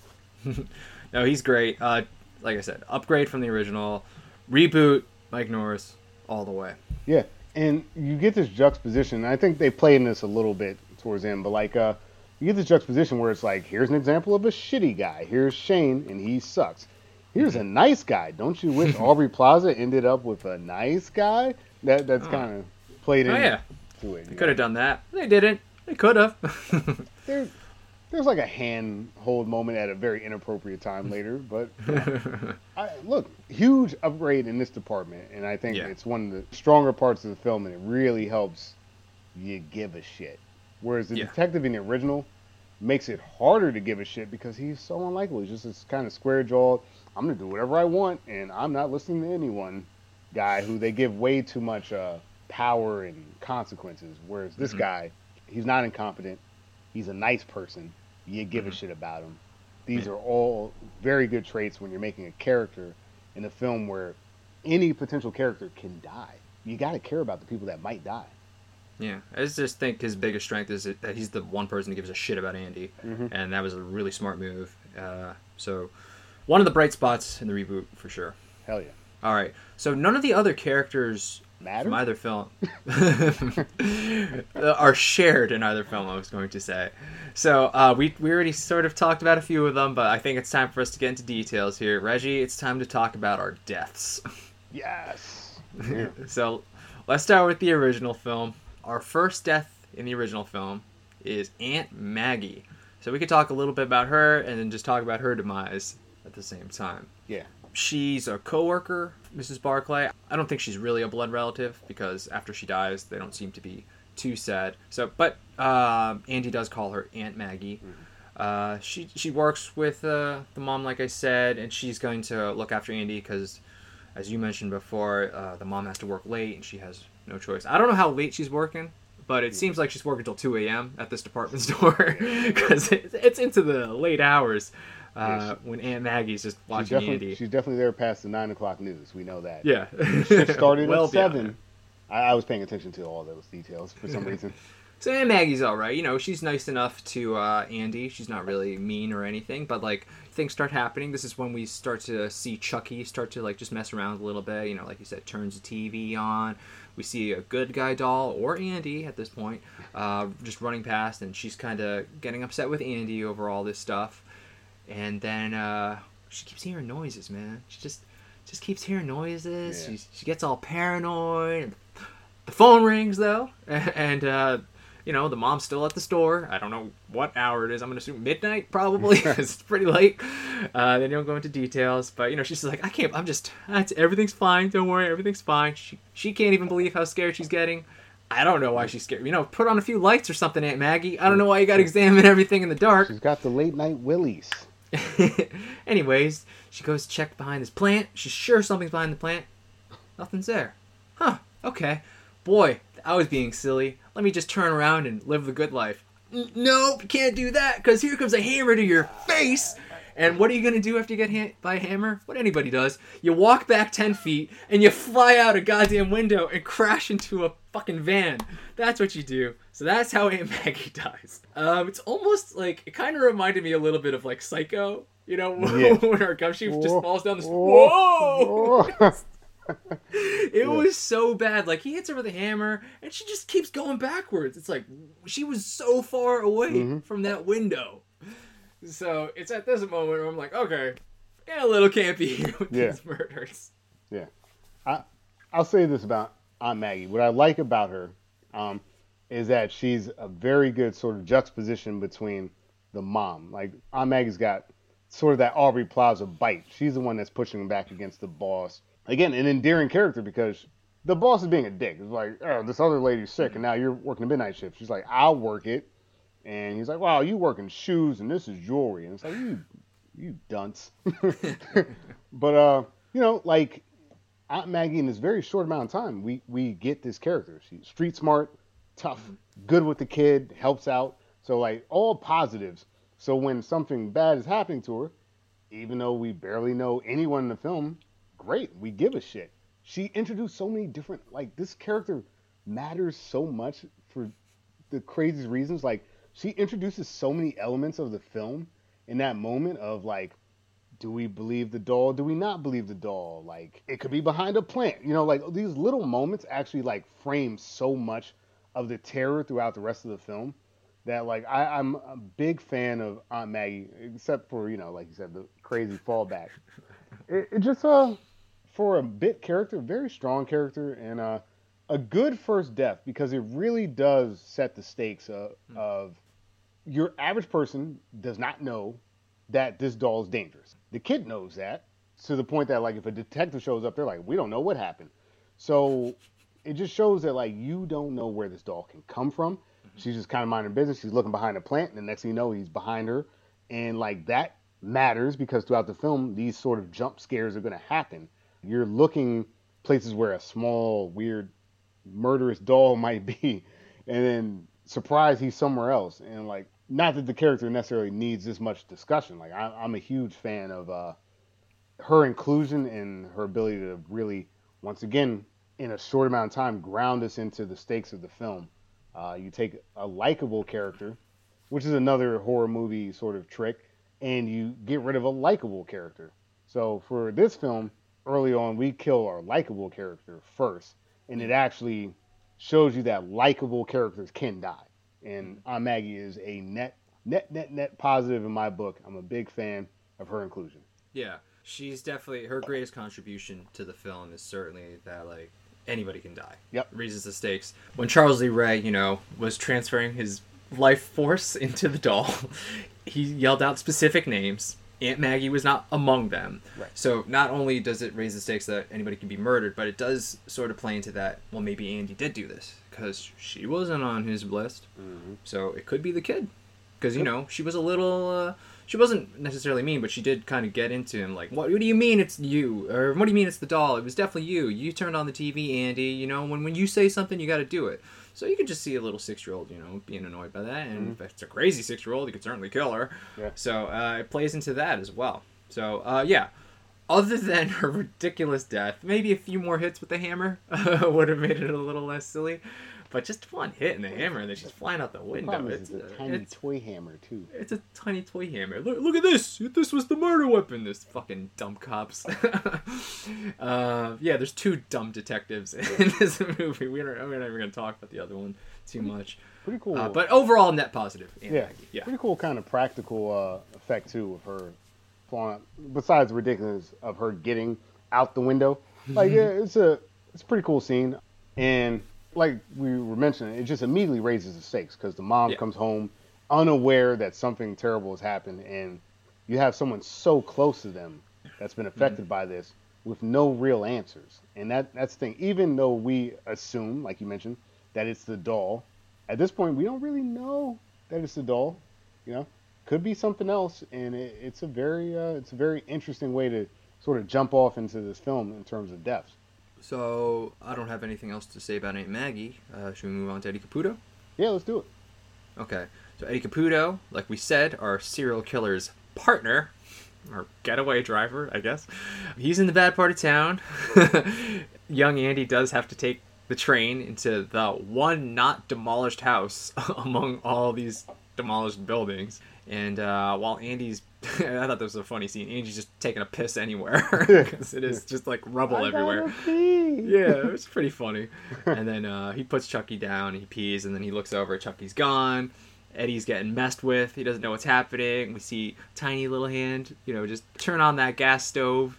And uh, after a while of like opening doors and trying to find out who's messing with him, Eddie does shoot, and that you know that spark from that gun just blows up the whole house, man, in 80s metal fashion. Yep. So Eddie bites the dust. Not really a well developed character, but uh, like I mentioned before, a character on our serial killers list. Right. So it definitely gives more uh, plausibility to the fact that this is a man Yeah. who transferred his soul into this doll's body. Once again, it, again, there's so few characters in this original film that this character was introduced at the beginning of the film. He has a connection, like you said, he's on the list. There's no reason why Andy would be there if it's not Charles Lee Ray, and it it also, again, for a, a very minor bit character, it also raises the stakes because we have two consecutive murders, and all roads are kind of pointing back to Andy. Mhm. and you know it starts this sort of pathway of is this kid crazy? Is he murdering people we have to put him away. We're going to take him from his mom. And it's a goofy scene. A lot of them are in this film. It's a goofy scene but like it's another stakes raising scene. And it allows us to then say take the kid out of the equation with the mother. So now the mom is like, I've got to save my son because he's more or less now in the crazy house, and it it goes back to to uh, not believing him. Like she wants him to tell the truth, and Andy's truth is the truth that the doll is mm-hmm. trying to kill him, and she's tr- saying you got to stop saying things like this, so I can get you back. So again, it makes the son undermine his own story. It puts him in the danger as now he's like institutionalized it puts her in a bad position because no one's going to believe her and how is she going to get her son back and it just for as minor a character as it is as random as uh, murder and death as it is it's on the killer's list. It puts the kid in more danger. It puts the mom in a bad s- scenario and it moves the plot forward. So Mhm. goofy ridiculous like many of the deaths in this film but it it's part of the story and it keeps the story moving along. So uh, net net positive because that's one name off of the list, and we know there's only really, at this point that I'm aware of, maybe I missed something, but as far as I was aware of, there's really only one other name on the list. hmm Only one more name, and that is our detective Mike Norris, and he is the next one to get attacked by Chucky. Now this scene, so Mike Norris is driving around, and, and then all of a sudden, out of nowhere, little tiny Chucky doll comes from behind this driver's seat and just starts strangling him. With jumper cables. So this scene, like I said before, yeah, we got Chucky doing his vulgarity. And, you know, I'm thinking, like, oh, this is it. He's going to kill the cop. I'm like, this is great because this is really going to raise the stakes. And it's just going to be the mom and the kid. This is really great. Car flips over. You know, uh, Mike's still alive at that point, but Chucky's kind of doing this Jaws thing where he's like, no, no, I'm sorry, the car didn't flip over yet. No, um, before then, he's got now he's got a knife. Right, right. I Yeah. forgot about the little knife, and he's just stabbing through random spots in the seat, not only behind the seat but beneath the seat. Yep. And uh, and it's probably one of the most hilarious scenes. Like you just see Officer Mike just like jumping up, just trying to avoid a fucking knife. It's like you could stop the car. Oh wait, he does try to stop the car. But what happens is Chucky somehow knows he's trying to stop the car, crawls underneath, puts his little paw on the gas, and just keeps it going. So you can't even stop the car Right. because this doll is too fast. He's stabbing, he's hitting the gas. You can't stop him, Mike. And you're gonna crash, and your car's gonna flip, which it does. Now Mike's in dire straits because he's just upside down, just stuck. Chucky's just still stabbing, still got his knife, Bro. just trying to kill him. I don't But care ulti- how fast that car is going. You jump out of that goddamn car.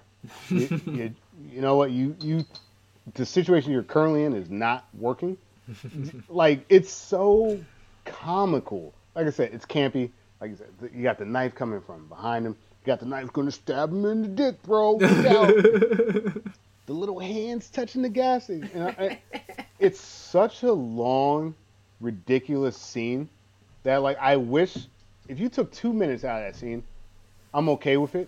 But it mm-hmm. goes on forever, and it, it mm-hmm. again undermines the credulity of this detective. This detective is not good at anything because this little tiny dog's gonna stab you and you can't do anything about it. it it's just how long are you gonna keep driving your car straight, getting stabbed at before you do something about it? You know, turn the ignition off, take the keys Dude, hit out. the e brake. Do, do something, Anything, dude. dude. Don't don't jump up in your seat. It was so goofy and fun. Like I'm with you. I was laughing the whole time, but I was also pissed off because I was like, "How is this still going on?" Yeah. And like I said, it flips over. He's still alive. He ultimately doesn't die. He's able to shoot Chucky. Chucky just goes away after that. Dude, you could have just killed him, but no. Chucky's like, "Oh, I hurt, so I gotta go." Right. It's like I think I would have forgave that scene too if he died. You- Yes. You know, you had this long, drawn out kind of murder attempt. Would have been okay if it was a long, drawn out murder. Right. But like he's still alive at the end. It's like, what was I watching the whole fucking scene for? Just so he could believe the doll's alive? Yeah. Ah. Yeah. And it's not like again going back to sort of the reputation of this character. It's not like I necessarily need him to believe this. Like I, I don't really care if uh, this very dumb detective doesn't believe the story. Like I know it's true. The mom knows it's true, and the kid knows it's true. So after that, like it just starts to fall into this territory of because he is, like we said before, a man in the detective. It matters that he cares now, and he's the, the last person to the party. It, it's ridiculous. Mhm. I think the only reason that you really need him is he's the only connection to Voodoo John. Right. Without him, she wouldn't know where to go next to figure out there's the rest of whatever Charles Lee Ray, whatever he wants to do. Like that's the only reason we need him alive, is just to get to could have gone John. to the library. You know what I mean? like, it, I don't know. I, I'm with you.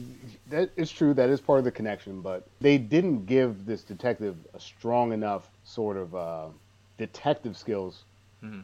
for him to be the next connection. But that's okay. You know, it's a weird scene that goes on for too long, and technically, it's not a death. No, it's not a death, but it was comical. It was definitely worth mentioning, so I had to mention it. All right, so, but like I said, it does lead us to Voodoo John, who is our next victim. Voodoo John, uh, the guy who taught Charles Lee Ray how to do the voodoo. Uh, he pretty much is able to tell Charles Lee Ray that this is what's what you have to do. If you don't like being in that body, you have to transfer yourself because the first person you saw is the only person you can transfer yourself to. Right. And then Chucky's like, "You better tell me, you better tell me all this stuff because he Chucky has a voodoo doll, and, he, and his explanation is, "You shouldn't have told me where you hid it." So, what person who does voodoo has a voodoo doll of himself? A, Yep. Yep. and B, it's like it was pretty comical because Chucky just like breaks the little arms and legs, and then in comical fashion, we see Voodoo John's limbs also start to snap in those different directions. And after Chucky gets enough information from him, Chucky stabs the doll. Right. And Voodoo John lays there in a pool of his blood. Not dead yet. He's able to talk to the detective and the mom before he dies, but he does suffer from his own voodoo stuff. Yeah. Weirdly, one of the stronger characters in the film. Um, Voodoo John immediately recognizes that what Charles Lee Ray has done is uh, an abomination. It's a crime against nature. uh, he did not teach him voodoo to do this. That's for sure. Um, random ass character. Yeah. I Just- I didn't see it coming, honestly, Me neither. Me neither. I guess it further sort of explained the magic in the film, but like, who's this guy? Yeah. Some random voodoo guy in what you say, Chicago, just uh, happens to know our serial killer and taught him how to transfer his Yeah. body. And not only did he do that, but the serial killer thought so much of him, he decided to paint murals of him Mhm. in his psycho apartment, which has like all this weird sex stuff, and the guy who taught him voodoo. Yes. You know, I really liked him, so I'm gonna make sure I paint him. Or maybe I- he hired somebody to paint. I don't know. I just, and I know the movie doesn't ask or answer any questions, but like, how did they meet? What's the story there? Like, what? How did he start getting into voodoo and all this stuff? Like, I got so many questions about Charles Lee Ray, the man. Um, but yeah, you shouldn't have told me where you left the doll. Yes. that was stupid. Why do you have a voodoo doll of yourself, and why are you telling this serial killer where you keep it? so weird, man. So weird. I guess it's a cool scene because it reinforces the uh, the magic, as it were, the voodoo. Yes, it gives credibility to the opening scene. Yes. Yes, yes. Besides that, I luckily Charles doesn't finish the job because Voodoo John's able to give more sort of details as to where he would have gone next or what his motivation is. I guess gratuitous violence just to be gratuitous violence, you know, like uh, backstory in some ways. Well, they, I think they needed to really explain like what he was doing in the beginning of that film. What was that exactly? Is it magic? Who knows what it is? Oh, it's voodoo. That's something people don't know about. So we'll just say that's what Right, it was, and right. people will accept it. I honestly think that's why you put him in the movie. Uh, maybe to also, obviously, he was necessary to kind of give Charles Lee Ray more motivation as to like what's the next step now. You mm-hmm. can't just be killing people. You don't want this body. You got to go back to Andy. Back to the beginning. That's Right. what we had to do. Right. So he sort of steered Charles Lee Ray that way. Yeah, but he's a total random character. Completely there random. could have been so many other people to like kind of steer him in that direction, but Yeah. Voodoo John. Voodoo John, he's there to explain the voodoo. He does that, I guess, and he does, like you mentioned, he moves the movie into his next phase. It's sort of a random way to do it. Um, I think that there's a very good reason why there's not voodoo in the reboot. You know, um, random beads wearing black people with voodoo magic is probably not the way to go in most films. Um, I appreciate it in this film because it's so weird and goofy. Um, well, it's a step away from the ancient man from the east, the the weird Yeah, Asian yeah. guy. You know, at least it's not that trope. True, you know. true. it's not like the magic gremlins don't feed him. yeah, exactly. That's what I was thinking. Yeah. Um. Yeah, random, but you know, for a movie with a very sh- relatively short runtime and with a very thin plot, you know, whatever. Got it. That's how Charles Lee Ray figured out Mm-hmm. this magic, and now we can move on to the next. Now there's Next no unanswered questions at all. Right. N- none at all. Is there? Jesus. There's not really an equivalent in the reboot, is there? No, not really. All right. Well, that was Voodoo John. that was Voodoo John, and we'll go on to our last victim. He's uh the doctor. He's the one who is after Andy gets admitted. He's I guess he's the head doctor, and uh, he's not really great. You know, we already know that Chucky's alive. Other people know Chucky's alive, and this is still one of those voices going, "It's not the doll, you stupid boy. Stay in this locked room." It's pretty much like a prison. This is where this is. asylum or wherever he is in, and uh, the doctor pretty much gets like just like chopped up by what's a scalpel. It's that first. uh, Oh right, now I'm remembering his death, dude. Wait, does he get stabbed by Chucky at all? He does, but after he gets zapped. So, all right, I, let me, because it's fresh in my mind. All right. Okay, go for it. So we just killed Voodoo John. Um, Voodoo John, actually, we didn't kill him yet. He was alive long enough to tell the detective and the mom that uh, the boy is the answer. We must save the boy. 'Cause Voodoo John doesn't even know who this boy is, but I, I respect that he wants to save him. Um, Chucky is in some weird puppetry climbing up the staircase across the street from the hospital to then make his way into the hospital. Whatever. Uh, Andy looks out the window. It's Chucky. It's Chucky. He's trying to kill me. Please. He's great in the movie, though. I'm not I gonna love that kid, man. I- he's great. not- he really does give a genuine, uh, you know, threat. Like I'm being threatened here. He gives a genuine performance. I like him. No, but that he is kid- funny to impersonate. it is fun to impersonate, but like that kid is super, super important throughout the film. Yeah. Whether it's eh, starting with uh, him making the breakfast in bed for his mom, that's character building. Uh, Yeah. No one believes him, that's character building. Well, anyway, so Chucky is trying to kill him, and this kid just knows that. He's like, "Help me, motherfucker! Like, help me!" um, the the doctor more or less like doesn't believe him. Uh, in Chucky's attempt to kill him, he's able to sneak away to another part of the hospital. The doctor tries to give him, you know, crazy juice. tries to he tries to basically put a uh, a needle in his kid's arm to calm him down. Somehow Chucky gets one of those like, you know, when you're in the crazy That's what I'm house. saying. I think he like cut his leg and then he fell Yes, the he ground. does. That's, That's- what I was. Yeah, That's, that's, what I was Chucky's main move. He just like he gets you right in the, the ankle or the kneecap, and now you can't stand anymore. Um, which happens in the reboot too. Yeah, but like he gets his doctor on the floor by slicing him up twice, zaps him with the uh, mental hospital zappy head. Electroshock therapy thing or something. Electroshocks him to a crisp and then finishes him off with the scalpel. The kid's able to slip away just long enough, and uh, it's an interesting death scene because sort of one of our last skeptics is uh, taken out, and it's in a setting appropriate manner. I think that that's one thing Mm-hmm. Chucky's very good at in this original film. If you're in a, a crack house in Chicago, he's gonna light the stove and blow you up. If you voodoo John, he's gonna voodoo you, and if you're a, a, a shitty um, uh shrink, he's gonna zap you electro style. Yeah. So like it's all thematic. I appreciate. Yeah, it. he uses his environment to his advantage. Probably the most gruesome death in the whole film because you don't see the guy get exploded. You don't necessarily see the guy get stabbed, Voodoo John, because it's the voodoo doll that gets stabbed. You just see him bleed out. You see Aunt Maggie just get hit on the head with the hammer. You do see her fall out, but it's sort of like zoomed out. Like this is up close when that fucking electroshock therapy is coming Yeah. out. This guy's fucking like bleeding through out of his mouth. His fucking face. It's just got like dirt on it, but it's pretty effective what Yeah. they did with this Yeah. death. It's the last death. It's the most gruesome death. Yeah, pretty crazy stuff. Yeah, yeah.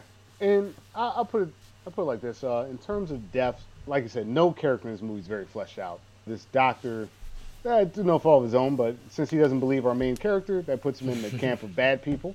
Um, and you know, it's one of those deaths where it's like, ooh, like you're watching, it's like cool to see. You're not too affected by it because you don't know who this guy is. And uh, again, stakes, stakes on stakes on stakes. Chucky's loose. The kid needs to get away. We know the kid is the answer. You know, it starts to it starts to kind of ramp us into the, the end of that film. It's a good depth in the sense of it's graphic, like you mentioned, and it sets up the stakes for the rest of the film. I don't have anything else to add there. This is a great martini. I'll add that. Uh, I just added one more death to it. I think we have to also discuss Chucky's death. I think it's very important. Or should we save the Chucky deaths for the end? Let's save the Chucky deaths for the Okay. endings. Okay, fair enough. All right, so that's our last death. Um, that's not Chucky in the original film. So let's go on to the deaths in the remake, unless there's anything else. No, no, no. Let's let's. Okay, great. Okay, so the remake, our first death is not a human. It is a cat.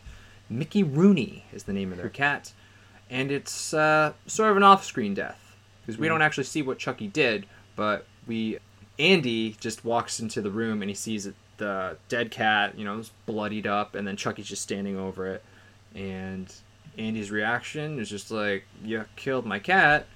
which is weird because Andy already knew that the doll tried to strangle Mhm. Mr. Rooney, and instead of doing the right thing there, this older Andy, instead of doing the right thing, a getting rid of the doll, and b telling your mom what happened, he sort of covers up for the doll, and he just gets rid of the cat's body, throws it in the garbage chute, and tries to live like nothing happened.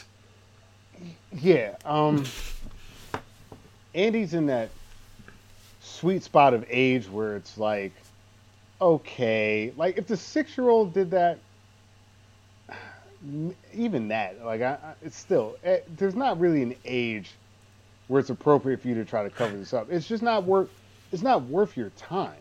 I'm not convinced that this kid is that good of a friend with that doll that he wouldn't just nip it in the bud right there. But it's a it's a low stakes enough death that I'll take it. You know, it's like, hey Chucky, you can't do stuff like this. Uh, duh, duh. And like you mentioned, because there was already foreshadowing, so Chucky attempted this before, was warned that this is not okay, and then continued to do it. And I guess the only reason to kind of give Andy any sort of leeway on this is the doll is kind of holding him ransom, sort of blackmailing him, kind of.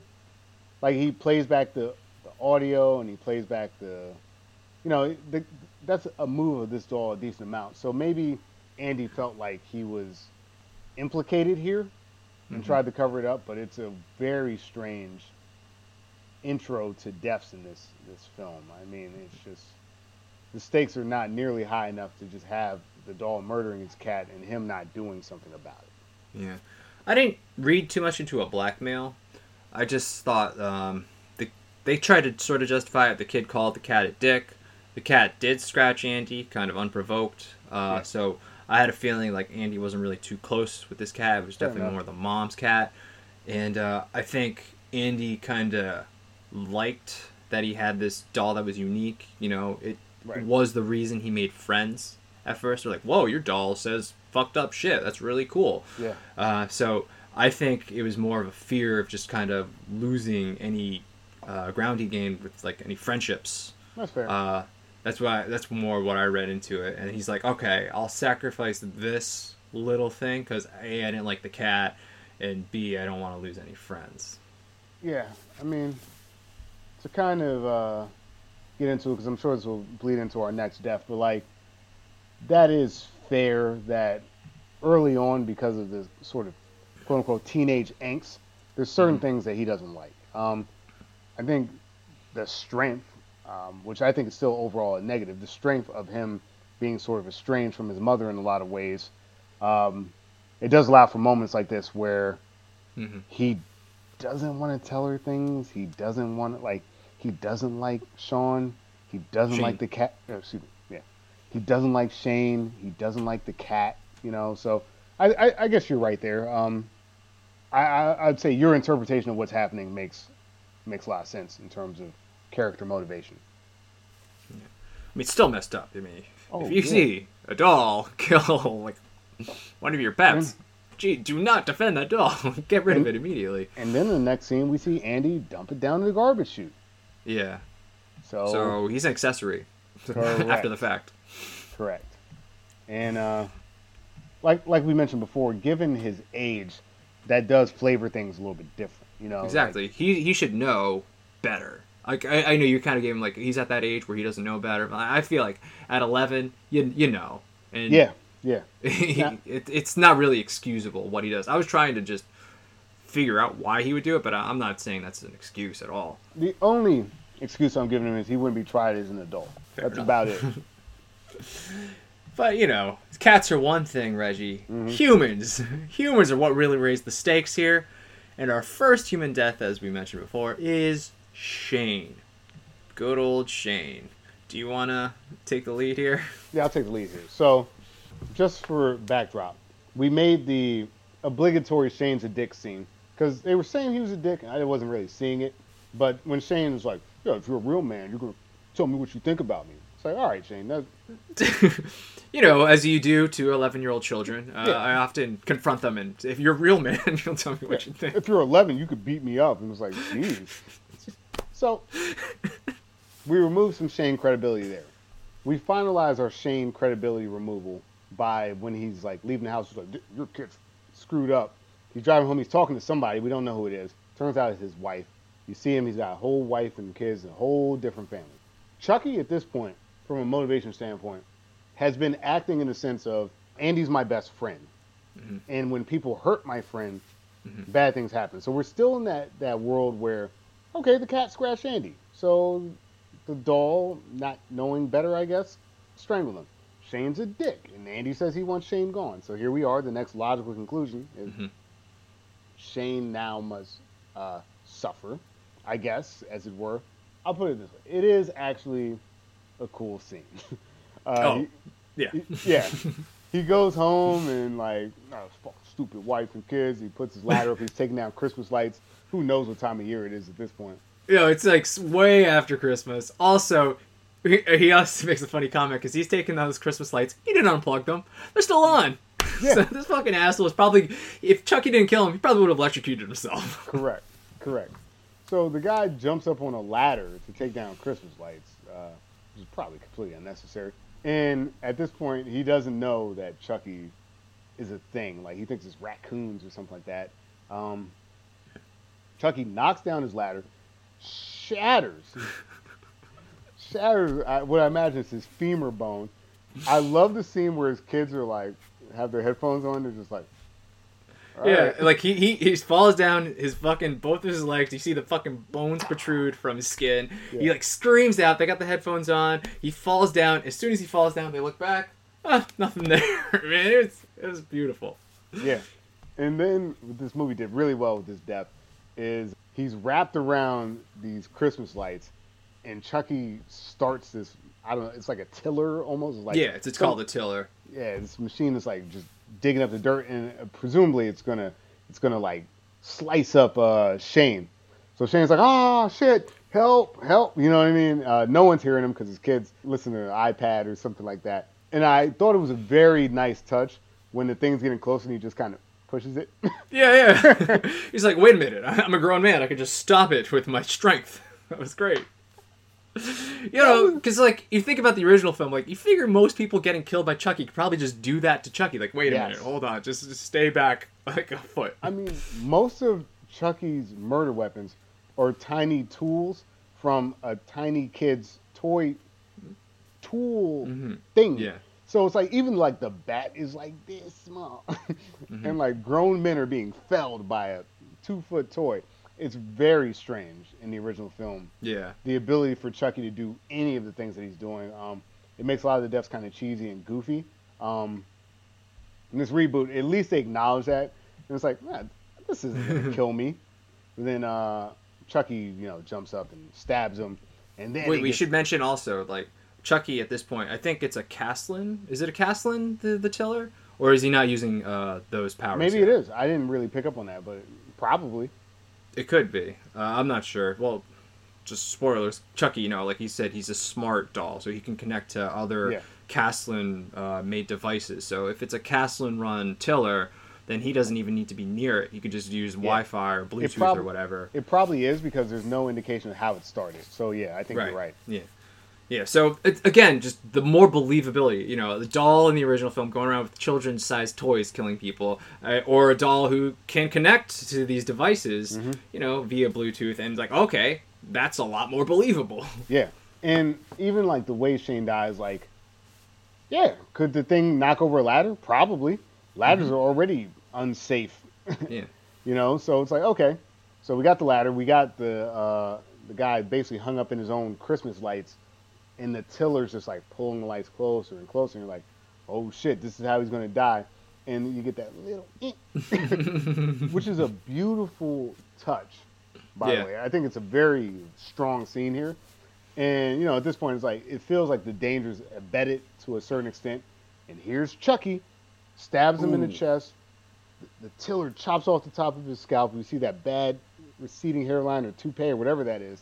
And um, even darker than that, you know, when uh, which again making Mike Norris the detective comes into play here because he's investigating these homicides. You see like this skull in the ground and like we don't even know at this point that like this his face has been sort of manually removed by the doll. So it's just like it's this entirely crazy scene.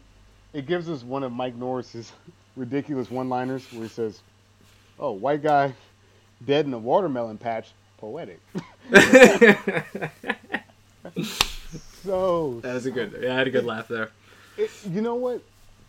This is where the movie's working, right? Th- this movie's Yeah. Mm-hmm. working right here because Shane sucks. Did we kind of force that narrative? Yes, but he does suck. and as a kind of moviegoer, you're kind of okay with his death because, like, yeah, screw that guy.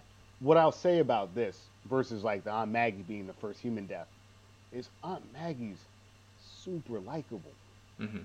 you know, like we like Aunt Maggie, which again, it's its own sort of stakes in that way that like you take likable characters and you kill them. In this scene, it's like if you're gonna introduce people to deaths, take a guy you don't really like that much, an expendable character like a Shane. You even add the backstory of like, oh, this guy really is a dick because he's been banging Aubrey Plaza. Meanwhile, he's got a whole secret family over here. So it's a very fun opening, like you mentioned, human death in this Right. like kind of like slasher thriller, and it sets the stage for what type of murder we're going to see in the film. And uh, for this particular sequence, I think it's one of the stronger sequences throughout the film, and I, I appreciate everything about it. To be honest, Yeah, it was. Uh, it was a very enjoyable scene, like you said. They, we made this guy a dick, um, so you could kind of root for Chucky at this point. Like, yeah, let's kill this asshole. Like, he's got a family. What the hell? I didn't know that. I hate him even more now. So it's definitely a death you can watch without like feeling bad at all. You're just like, yeah, this is great, and it's uh, over the top. Uh, you know, that when that tiller just rips his head off and then just like you see it like land perfectly on a watermelon, I was just like, what? Yeah. My fucking wife came in at that point. She's like, what are you watching? Like, you walked in at the worst scene Yeah, here. exactly. So, but it's it's over the top. Uh, you can cheer for it. It's uh, it's enjoyable as hell. Um, this really kind of set the tone. Yeah. uh, like at this point, I'm like, okay, I can get on board this because like the beginning, I was like, I don't know, but like, okay, this is the type of movie we're doing now. Okay, I can get kind of get more behind this now. Yeah, it's a, it's a good, like you mentioned, tonal shift. It it sets a lot of stages. It you know, it sets basically the stakes once again. Mhm. Um, the original film, I don't think ever really pulls off a death like this. It doesn't pull hmm. off a believable kind of fun slasher death. Also, in a weird way, this Chucky, at this point, which you cannot say about Charles Lee Ray, sort of still has some kind of morality too, which is you hurt my friend, I hmm. hurt you, right? So, is this a misguided toy? Seemingly so. Does it ramp up from there? Absolutely. But like at this point, you're not too. I mean, you're concerned that obviously there's a murder murderous doll, but like it seems to be kind of working within the bounds of like you can get behind. hmm You can't really get behind a murderous doll, but you can get behind killing off Shane, like we were saying. Yeah. So, all right, we're still kind of okay with this, and we have a tone shift, which Mhm. worked really well. From here, I don't know, it starts to get dicey. Well, uh, well, did you go into uh, what happened after with uh, no, Shane? but like we have to We get have into to. that. so we get the cat murder, right? We Andy knows that the cat was murdered because the doll is replaying kind of the cat death in his room, and it sort of haunts him. And he's got to like cover his ears and stuff like that. When Shane dies, Oh yeah. By the way, that scene's fucking creepy as hell. Oh, like it's late at night. Andy's just trying to sleep. Chucky's just in the corner, staring at him as he does, and he's just playing audio of the cat meowing and audio of him killing the cat. yeah, Really fucked up shit. super fucked up, super fucked up. So Shane dies here, and that was already crazy enough. But to add insult to craziness, he wakes up, and this Chucky doll has made some sort of sick gift for him, which is uh, a watermelon with Shane's skinned off face. Reference because earlier they were watching like Texas Chainsaw Massacre, something like that, where Right. there's a slasher film they're watching, and the guy's face got cut off. So Chucky's like, "Hey, you like this? You're gonna love this." you got Shane's skinned off face on a watermelon with a bow, uh, you know, uh, a bow on it, and it. I I was very disturbed uh, watching that scene. Here's where we we gotten this before, but it starts to deviate. Andy calls his friends over to Mhm. witness this sickness, and now all of them are implicated, and they come up with what I would say is the dumbest plan of all time they uh, they gift wrap the watermelon with the face so that they can throw it out. yeah. You could have easily just put it in a garbage bag and just thrown that out. Yes, But Yes. they decide to wrap it up as a gift. I'm gonna tell you, man. Like, Kids are stupid. yeah, kids are stupid, but in both films, there were things about both films that really disturbed me. Like I said, horror films really aren't my genre. I found that at this point in the reboot, the victims are still kind of like the type of victims where you can kind of let it slide. I mean, it's sick, but Mhm. you can let it slide. In the original film, I found that the terror that was befalling this small child and this single mother, I found that very disturbing to me because they did not seem like the types of people that should have been victims. Mhm. Um, in this reboot, uh, that starts to happen after this, but like, I, I, I'm just, I'm just so kind of disturbed by like what happened and what their solution is, and Mhm. like the fact that like when Andy takes that watermelon and he's gonna throw it away, but he ends up giving it to the detective's mom. I just, I don't know. It, it started to really bother me. It- like, there was somewhere. Th- this is where the off ramp was for me. It was like, okay, Mhm. your mom caught you trying to dispose of uh, human remains. Look, dude, don't give them to the nice black lady that lives across the fucking hallway from you. Could you, like, could you just like maybe own up to it? You got your friends here. You could all say, look, we know Andy didn't do this, but it's this happened, and you know, if you're gonna loop in your friends, loop in your mom. Your mom's kind of young enough to be one of your friends. Maybe she'll help you out. I don't know. it, I don't know. It was a very disturbing sequence. Um, I did not like when they just kind of handed off this watermelon face thing to another party, and it mm-hmm. just really disturbed me and made me like kind of sick to my stomach. That like this loose end was just hanging out there. You know, I, yeah. I don't know about you. Yeah, it, it was weird. It, it, felt to me like again another kind of tonal shift into something that the movie doesn't really go into too much, like kind of a dark comedy. Yeah. Because now we have the situation where the kid has to give this present. He knows what it is. He's trying hardest not to have it open right there because his mom's like, "Let's open it up right now." No, open it up next week. We'll open it up together. So it sort of becomes a dark comedy at that point. But that's what they they weren't doing that before. Right. They don't really go there again later. So it's sort of out of place um, the whole time. I agree. I agree.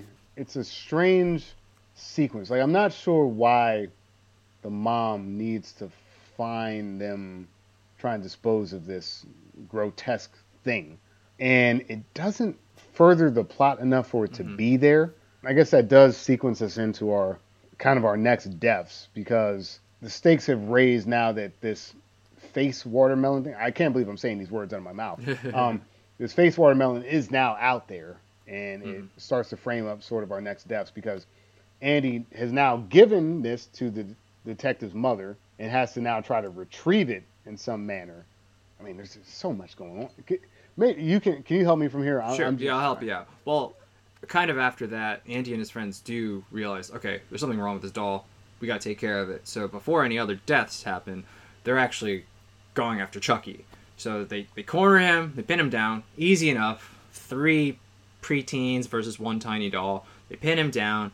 Andy's about to rip out, I guess, his Iron Man core yep. uh, that these dolls have. Uh, so he's about to rip it out, but what did you know, Chucky starts singing a little song to his buddy Andy. You are my buddy. We'll get into that more later. Yep. But uh, he sings the song. Andy kind of freaks out he's just like, wait a minute, I made a connection with this doll through this song, so I can't do it. So he doesn't actually kill Chucky at this point because the doll sang a song. So again, uh, I it wasn't believable for me because like you're 11, man. Do you really feel like I bond with this doll because of this song? If he was a young kid, I would have bought it more. yeah. That's that's besides the point. Anyway, uh, one of the people, I think it's the girl. I think she's able to rip out the core, and uh, Chucky pretty much dies, and they throw him down a garbage chute. Yep. But that's not the end of Chucky, because our electrician Gabe finds him, and Gabe was sort of established earlier in the movie. He's uh the creepy repairman because every mm-hmm. time Aubrey Plaza is there, he just kind of stares at her, and we found out he's even creepier because he has secret cameras set up throughout the whole apartment complex. And his the whole his whole deal is I found Chucky. I'm gonna try to you know fix it and sell it on eBay. Yep. Which is weird because I feel like he had to spend a lot more getting all these different parts than he would than he's gonna make back by selling this doll on eBay. But that's yeah. kind of Gabe's deal. Yeah, I, I mean, there's no indication to me that this doll is like that expensive. Like in the original film, yeah, it's expensive for like a single mom that needs to save up and like you know, has a lot of like issues there. I'm not under the impression that the doll is like an uncommon household item. It's mm-hmm. like I don't imagine a guy taking a lot of time and resources yeah. to like putting Alexa back together. But whatever. What I do appreciate about Gabe is that he does fall under the category of people that can die. Yep. Shane was a bad guy. He kind of pushed Andy around. The cat was kind of whatever. It scratched him, and it, the cat sucks. So Shane sucks. The cat sucks. This guy, who was already a creep, and then we find out he's a super creep. Once he's again, these... Norman, he's Norman Bates in the remake of Psycho. He totally is. I was thinking that too because I thought he was kind of you know doing the, yeah. doing the action there. Another character that we're fine with these sort of like over the top, like you mentioned, kind of like black comedy deaths of. Uh, I guess we can just get into it. So after he basically like replaces the Chucky doll's Iron Man core and reboots the system. He's getting ready to sell them on eBay. Meanwhile, he walks up to his little camera system and he recognizes Aubrey Plaza's over there taking the shower right there. So he's starting to, you know, get a little interested in that. Chucky pulls himself off the table and like starts messing with the Kaslan Corp items in his house. So while he's trying to creep on Aubrey Plaza's uh, nude body, his system starts messing up. And he's like, Kaslan, reboot.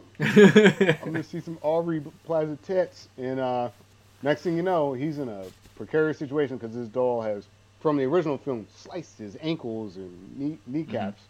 Started up a bunch of stuff like his little Roombas, Kaslan. The pipes in his in his room are controlled by Kaslan. So like, all this stuff starts happening. There's like a saw in the middle of the room, very much in the style Well, of Gabe is really stupid because uh, Chucky, he's he's really tall. He's really sorry. Chucky's really tiny. He's got this kind of exacto knife that Shane was using to repair Chucky. He's just cutting at his ankles. So Shane's like, "All right, I'll just stand on this table saw." That's a smart move. So he Mm. Yeah. stands on the table saw. Uh, Chucky turns on the table saw. Gabe's like, "Nope, I'm gonna just climb on this pipe." And as he's on the pipe, that's when Chucky raises the temperature. He doesn't Yeah. control the pipes; he controls the thermostat. So and then it gets really hot the pipes, and you know Gabe can't shimmy because he's a big guy. So he, instead of you know moving or anything, he just falls onto fall the table saw. Fall backwards, dude. Like You just- could have done it many like- things. This is one of those kind of like, yeah, you probably could have avoided those deaths. yeah, but it's kind of in the style of like, sort of like a, the grindhouse type films, like uh, Yeah. it, because like these characters are getting their comeuppance, right? So like Mhm. Shane has a secret family, so yeah, let's chop his head off. Gabe is a creep, so let's uh, slice him up in the uh, crotch region with this table saw. It's still in that category of kind of like justified deaths, you Mhm, know. yeah. Um, as you mentioned, like Chucky clearly is a screwed up doll. You can't really root for him, but at this point, you're slightly okay with the people that he's choosing to kill. Mhm. Um, but unfortunately, like Gabe is like up the ante again because this doll is back in action, and we're gonna have to deal with him throughout the film. Um, all right. Well, anyway, table saw these like over the top deaths are still really well done. I mean, a Yeah. little goofy and ridiculous, but like that is a style of horror, and I'm okay with it. This is where the film starts getting back in that category that I didn't like about the first film in some ways. You start messing with more innocent characters that definitely don't deserve these types of deaths. And uh, Mm. after the whole Gabe thing, or kind of simultaneously, Andy goes to uh, Detective Norris's mom's apartment. They have dinner together. He's basically trying to. I think he's doing it while uh, he's getting repaired by Gabe, because while I- Gabe's repairing him, he's seeing through the security cameras that Andy's having dinner with Detective Norris and his mother. So I think that's where Chucky gets the idea that, Yep. uh oh, getting replaced. I 100% agree. 100% agree. And, you know, there's just this weird, awkward dinner, and oh, look what Andy made for me. And there's this the present. and We know it's a face on a watermelon, which I still am very much disturbed by. Uh, eventually, Andy's kind of able to slip away with the watermelon and dispose of it, as it were, which it does come back later in the film. It's discovered after the next death that we're talking about. Like you mentioned, uh, during the Gabe scenario, Chucky recognizes that the detective's mother is now Andy's best friend, I guess. Just, just a friend. I think at this point, Andy's just like, I'm sorry. At this point, Chucky's just like, anybody who gets in my way has to go. Chucky's Mhm. just getting more crazy. His AI is getting more out of hand, just more towards that psycho. So he's uh, pinpoints it. He, it could have been the detective, could have been his mom. Yeah. I think the mom was just the easier target because she was doing the Kaslan stuff on her phone. Yep. So he figured out um, that she was going to take a tat, uh, or uh, one of those self-driving cars, I should say, to bingo night. I know it was bingo night because that's what it said on the sign. Yep. so, so she's taking this self-driving car. Like, like I said, there's nobody in there uh, to bingo night. She's in the front passenger seat, and then she's about to get dropped off. She's really excited. She's like, "Woo! Look at me in my hot ride!" Like all her friends looking jealous. And then Mhm. the car just starts screeches, goes back in reverse, driving around the parking lot like freaking crazy. She's freaking out. You know, I'd be freaking out too at this point. And Yep. then, uh, or no, first Chucky makes his presence known. Like he just like Andy's my friend or something to her, and then like Right. makes the car crash, and then that's not Just- enough because she's still alive, so he has to finish her off. Disengages her seatbelt, crashes her into something. She's all injured and stuff like you mentioned, and then Chucky somehow gets into the car, starts stabbing her, and that is the latest victim. After that scene, the detective discovers the watermelon head, kind of puts two and two together, has pegged Andy for the killer at this point, and it's personal because his mother was killed. Mhm. So we move into sort of the sequence of the film where Andy's mom, I, I don't remember everything, but Andy's mom's kind of mad at, at him about something else, about lying or something like that. Or No, because he took the phone. Because Chucky is no longer in his possession. Some other kid who lives nearby now has Chucky, and he's like, "Wait, that's not your Chucky. That's actually my Chucky. He's, he's still evil. You could see that it's him." And the kid's like, "No, this is my Chucky. I found him." He- So he took that kid's phone, and that's how Andy knew that uh, the- his Norris's Chucky- mom was getting gonna get killed because he could see through the kid's phone That's what right. Chucky was seeing. Yeah, and I'm just gonna kind of defend her death. Like I thought it was like, I thought it was a good idea to kind of kill her because, like you said, up to this point we were only killing kind of bad people. I agree. So by killing an innocent person, a really innocent person, you really raise the stakes like I agree. a hundredfold. So I was like, oh, they're gonna kill an old lady who did nothing. Damn. So for me, that just raised the stakes. Like, okay, anybody's gonna fucking die in this movie. That that's fair. I found that, uh, like I mentioned, throughout my first watch, oh, excuse me, throughout my watch of the original film, I found that sort of the subject matter in terms of like the people being affected by this, I found it to be a little like, like I mentioned, disturbing. Like it's like sucks, man. Like the single mom and her kid mind their own business, and like this serial killer murder guy is being all serial killer like. And this is the first time in the reboot where you look at someone who's like, oh, not not her. And you're right, it does raise the stakes. And the movie starts to really kind of pick up pace from here too. Yeah, oh yeah. Like uh like you mentioned, this is all kind of simultaneous. Gabe's getting killed while he's at dinner trying to hide the face watermelon thing.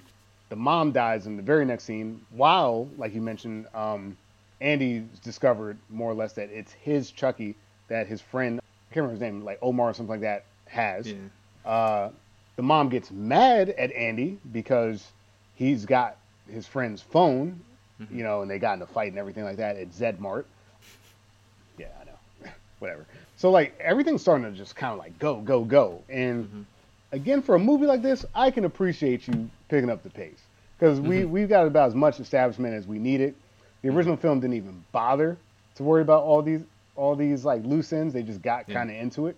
So the movie's really, really picked up here. So Andy gets taken to Zedmart, Mhm. more or less, uh, to kind of wait it out while his mom finishes her shift to, I guess, deal with this. Meanwhile, the Buddy 2, Buddy is- two. oh boy, it's coming out. It's going to be the new best thing. So the Buddy 2 is going to get released. It's everyone's excited. There's a whole like storefront with it. Meanwhile, like we said, simultaneously, Detective uh, Norris realizes that his one, his mom's dead, which makes that personal for him. Two, he finds the watermelon head. Three, it's in the uh, it's in the gift wrapping that Andy put put it in. So like Detective Norris now thinks that it's Andy, which reasonable that you would think so. So now everything's converging at the Z Mart with the Buddy Two reveal, and it gets crazy. Yeah, you didn't think you didn't think it can get crazy enough with some of those deaths. It gets crazier because we are about to reveal Buddy two. I think it's at this point. Like I might be a little bit out of order, but our detective Norris does find Andy, kind of pins him to the ground, starts handcuffing him. He's like, "No, no, no, Chucky's gonna be here." He's like, "You need look, shut up," because he like you got it's personal. I know you killed my mom, so I'm gonna arrest you. But at the same time, Buddy 2 is about to be revealed. Some employee has to put on the Buddy 2 mask. As he has it on and he can't see shit, something stabs him in the neck. Oh, fuck. This isn't good. But the show must go on, Reggie, because after he gets stabbed, the curtains open up and there's all the kids going, yay! And he's just like, whoa, I'm fucking dying here, man. Yeah. I'm fucking dying. And then he fucking takes the helmet, he takes the mask off, and then just blood squirting out of his neck onto small the child. little kids. Oh my small god. child. A little girl in like a pink jacket with a little hat, knit, and she's like, "Oh yay, the buddy too!" And this guy's just spraying blood right on her. It's Guy nuts. sprays blood on her. She freaks. Everybody freaks. Everybody starts running, but it's not over yet because Chucky's there. He's connected to the Cas Caspin. It? yeah, Ca- uh, Kaslan uh, Corp. Kaslan. So he's, he's got the Kaslan hookup. He's got drones, Reggie. with- we got with, like drones razor everywhere. blades on them.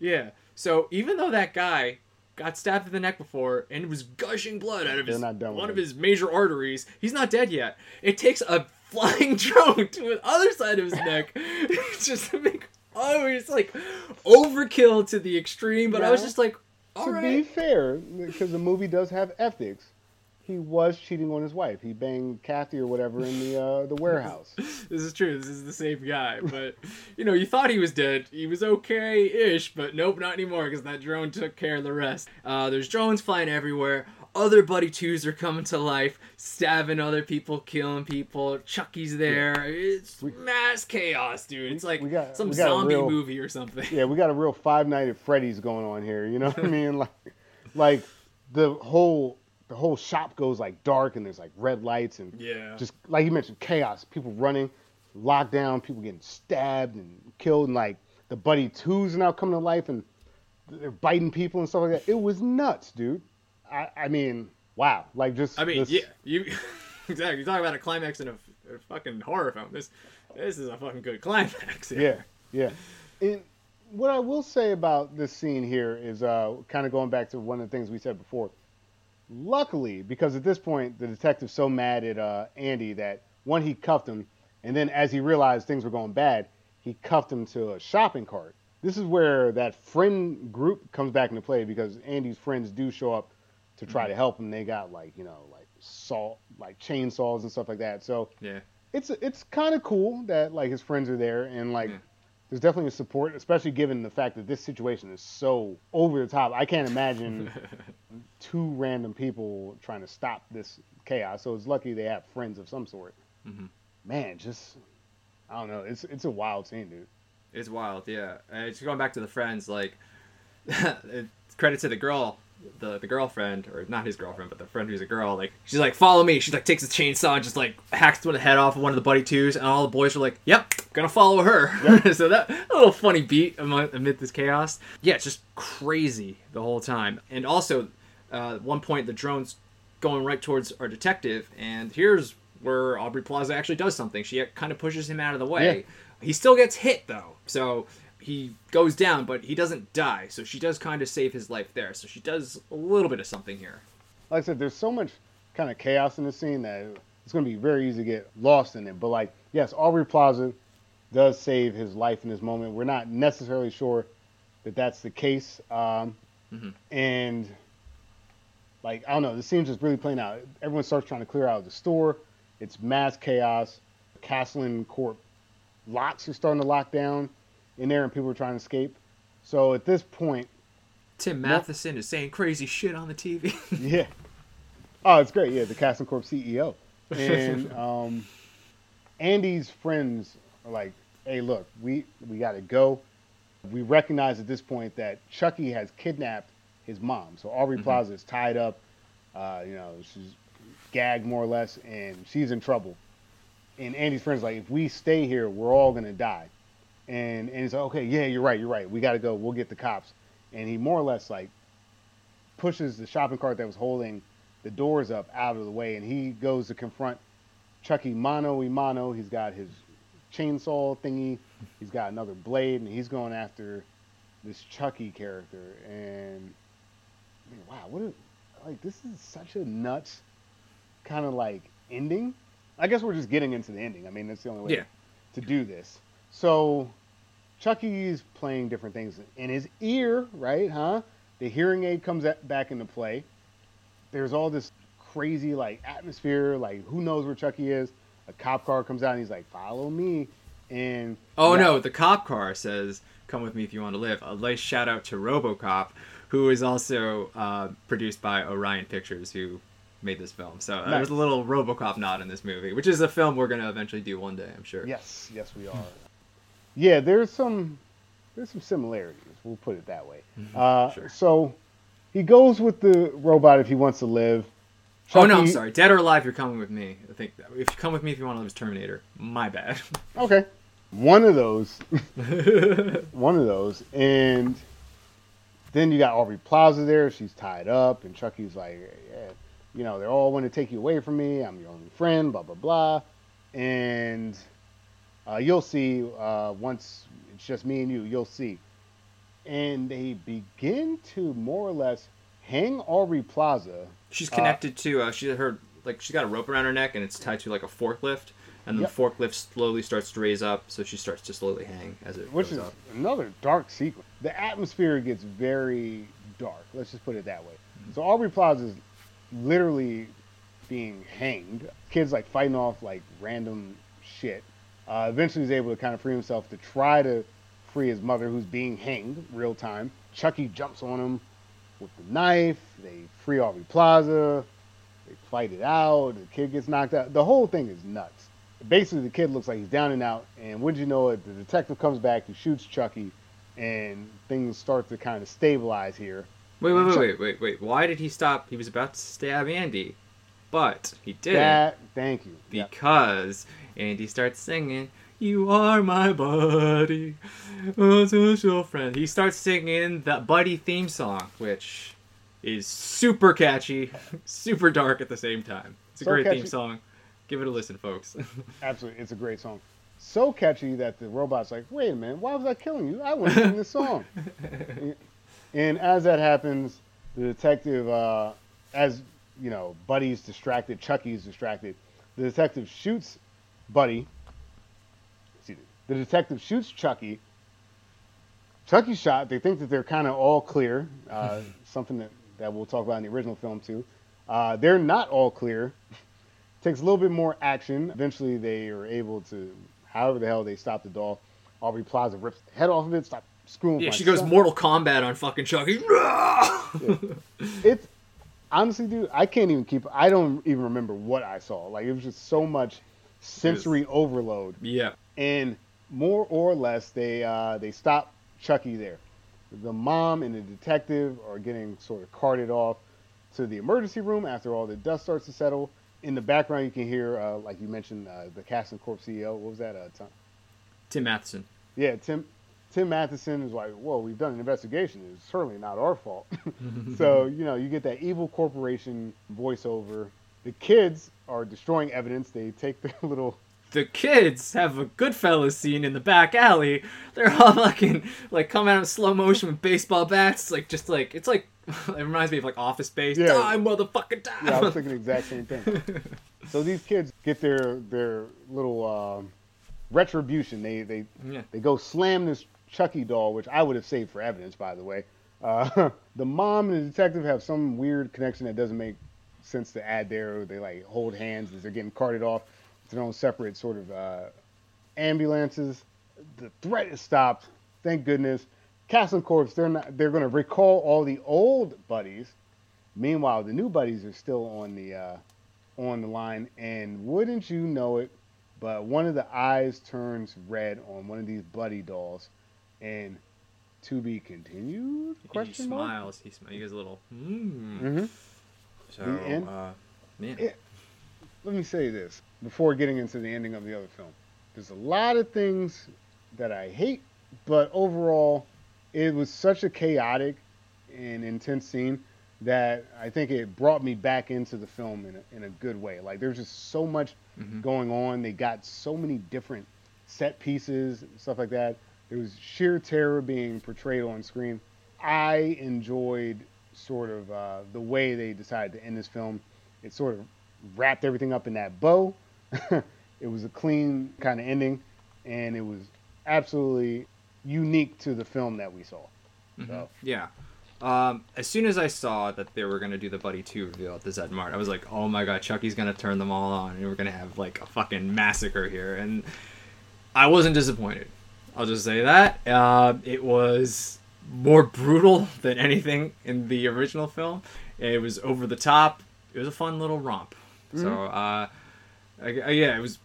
It was some. There were some stupid things there too, but uh, overall, it, I was able to go for the ride. the movie hit its stride. It found its tone because there are some, like you mentioned, there's some sort of dark humor parts that didn't necessarily hit because tonally they didn't fit what we'd seen before. I think where partially this movie suffers is that by grounding things in reality and having this sort of more mundane open, it's really jarring when like these extreme deaths happen. Mhm. You know, and I think the movie could have done well to have like maybe some more slasher elements early on, so that you knew what you were kind of in for. Because I think the movie doesn't quite let you know what type of film it is until much later in the film. And by then it's like, okay, I get it. You know, it's like an Mhm. homage to these like over the top gruesome Yeah. practical effect horror films. I think a little too early on it feels like a story about a teenage boy and his mom. And once the movie found its footing, I was Yeah. this scene specifically, I thought it was very, very strong. Well, I think it's kind of like the original in a way, uh, because you know we uh, Chucky in the original is just really nice, and then all of a sudden you hear him go, "Oh, "You fucking bitch!" So like it changes shift there, and I'd say this movie kind of changes shift too with Shane's death, kind of around the same point at each movie, kind of around the halfway point. So uh, I think it works, uh, just like it worked in the original film. That's fair. Do we want to talk about the original film's ending? Yeah, we should definitely get into how Chucky dies in the original film. Yeah, let's get into it. So we have the scene where that doctor gets uh, killed in the original. It's a little fuzzy to me. Like I feel like both these films get a little fuzzy in the details, but more or less like the mom and the kid get to like go back home. Well, Andy goes back home by himself. That's right. And, and then the mom and the detective uh, arrive at the hospital and they find out what happens. And then they eventually get there. They show up That- at the house. That's right because the mom says more or less that I taught him that if he was ever in trouble to go home. Oh, I missed that detail. I'm like, why is Andy home? How did he get home? I have no idea how he knew where he was. Yeah, it, it, yeah, exactly. That's the thing. Like details. Luckily, you can pick up places where I'm forgetting, and I, I can pick up. It, none of it really matters. The point is, they go back to the house where it all started, kind of. where it all started. Andy starts to sort of Home Alone style uh, gear himself up for this Chucky encounter. We've watched too many films where they've Home Alone things. Uh, I don't know. It's like this kid gets in a fight with this doll.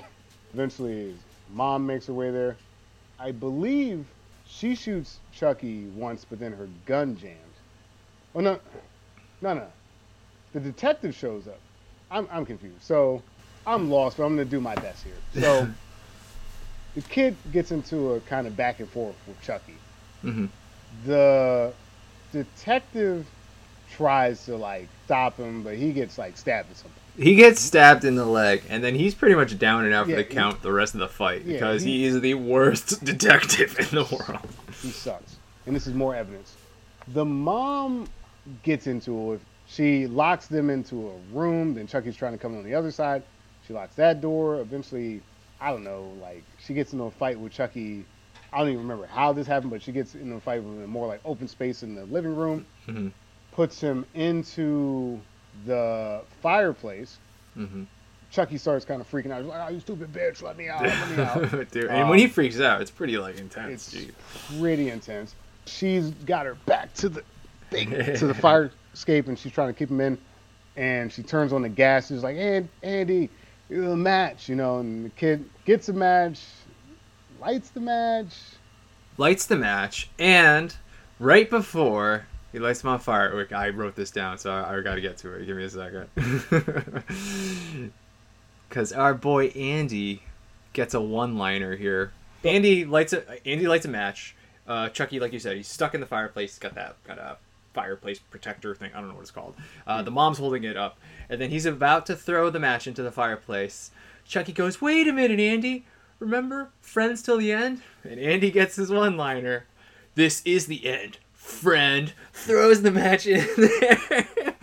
fucking beautiful. It Yeah. fucking lights up Chucky like So a. Christmas tree, and then he just burns for a while. Yeah, just like ah ah, and you're watching this little dog get all burning. So at this point, you, you kind of have your, your false ending here. You think that Chucky is is done for because he was burned up, Mhm. and then they go back to check on the detective. It gets mm-hmm. again, it gets very fuzzy because then they kind of start doing regular shit again while the guy's still there. I was very confused Yeah. by that. But then Chucky well, starts. they think they think the threat's over, so they're just checking on the detective. Then Andy goes to check on Chucky. He sees the body's not there, Right. So he starts freaking out, and then there's Chucky just still alive, Andy. Right. and that's so the kid, because of the terror, he's not really screaming out yet in the house. He's just like, "It's Chucky, it's you know," and uh, he starts to like yell for his mom. The mom, comes me with a gun. she comes with a gun, shoots the gun once, and he says, "Ah, what did it jam you, bitch or something like that. So the I think it jam- might have it might have jammed earlier because I think at this point she's just shooting his limbs off. Okay, you're right. You're right. So, man, this is so confusing. So, it did jam earlier because he shot, she shot him the one time Mhm. earlier when he almost got Andy. Yeah. Then they lit him on fire. Then he got out, came after Andy, mm-hmm. and then from there, I think she, she was slicing his limbs off. I don't remember. No, she's shooting his limbs off at this point. She has the gun again. and Thank she's you. shooting his limbs off Thank one at a time, pretty much arms and legs all shot off, and then she approaches him. RoboCop style. yeah, there you go. No, no, no, no, no, no, no. So then, like, he's like pretty much lying on his face, and then she just shoots him in the back like a few times, right? Right. So she thinks the threat is over.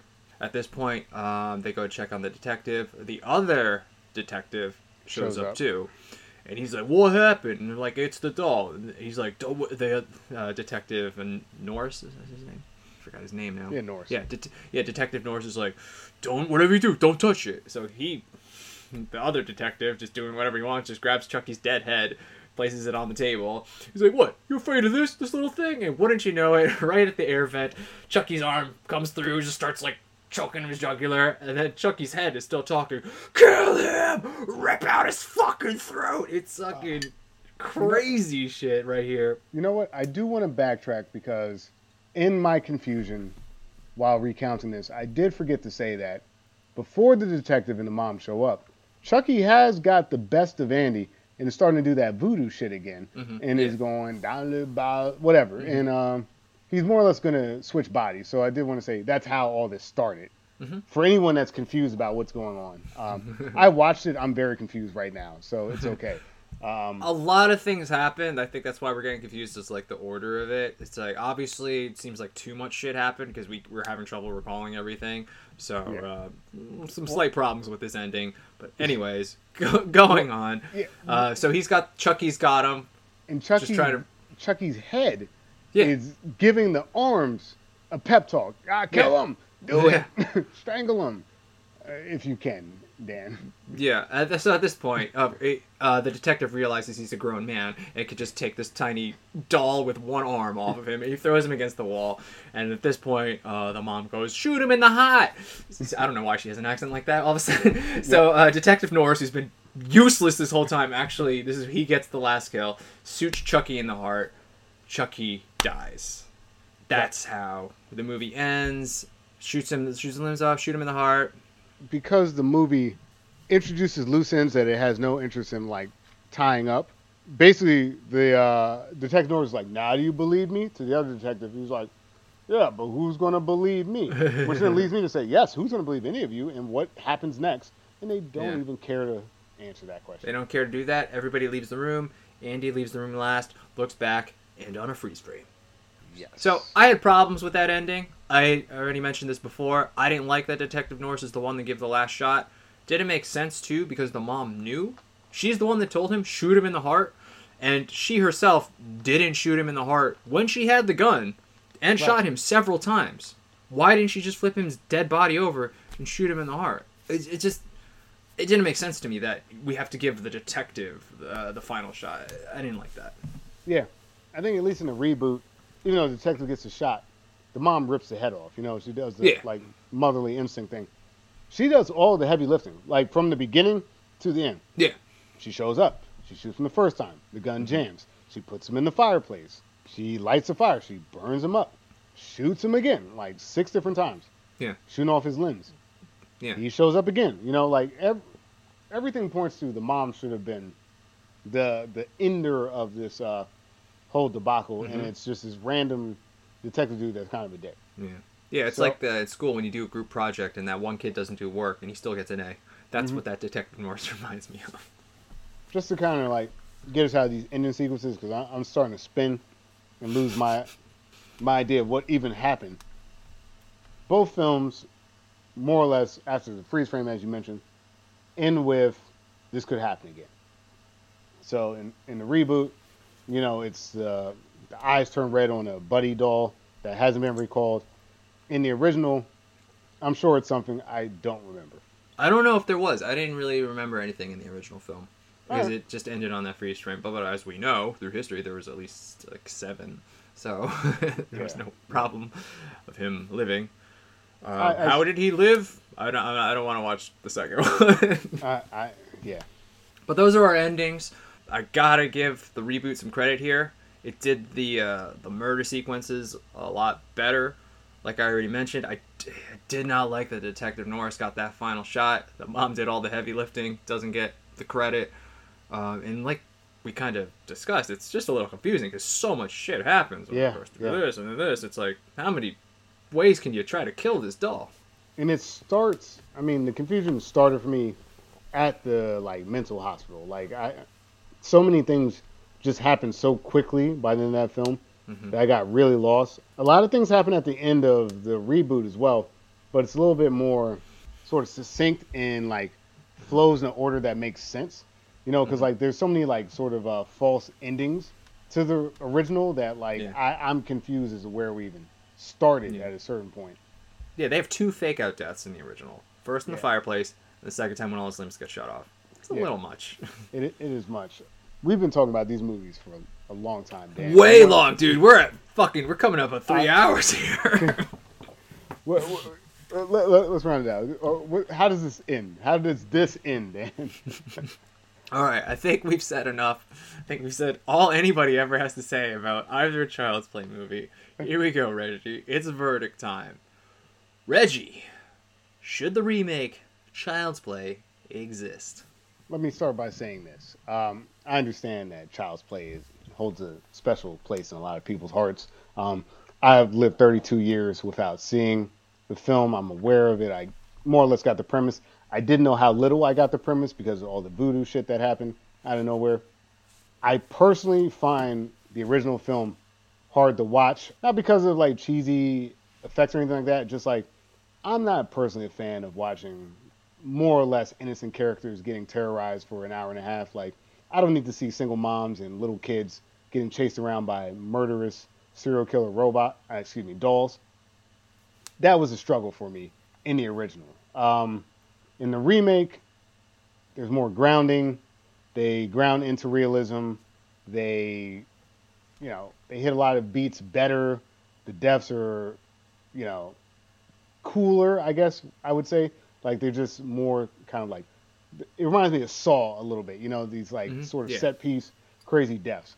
Um, although here's the problem: even though it's realer, it's still based on very very dumbass uh, premise.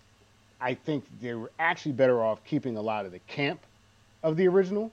Um, they they get away from too much of the camp and like they make up for it in the deaths. But there's enough likable characters that many of the sins of the film, like here, you know what? No, here's my answer. This shouldn't exist, and here's why. Because the original subject matter wasn't worth revisiting. we revisited it, like you mentioned, seven times already.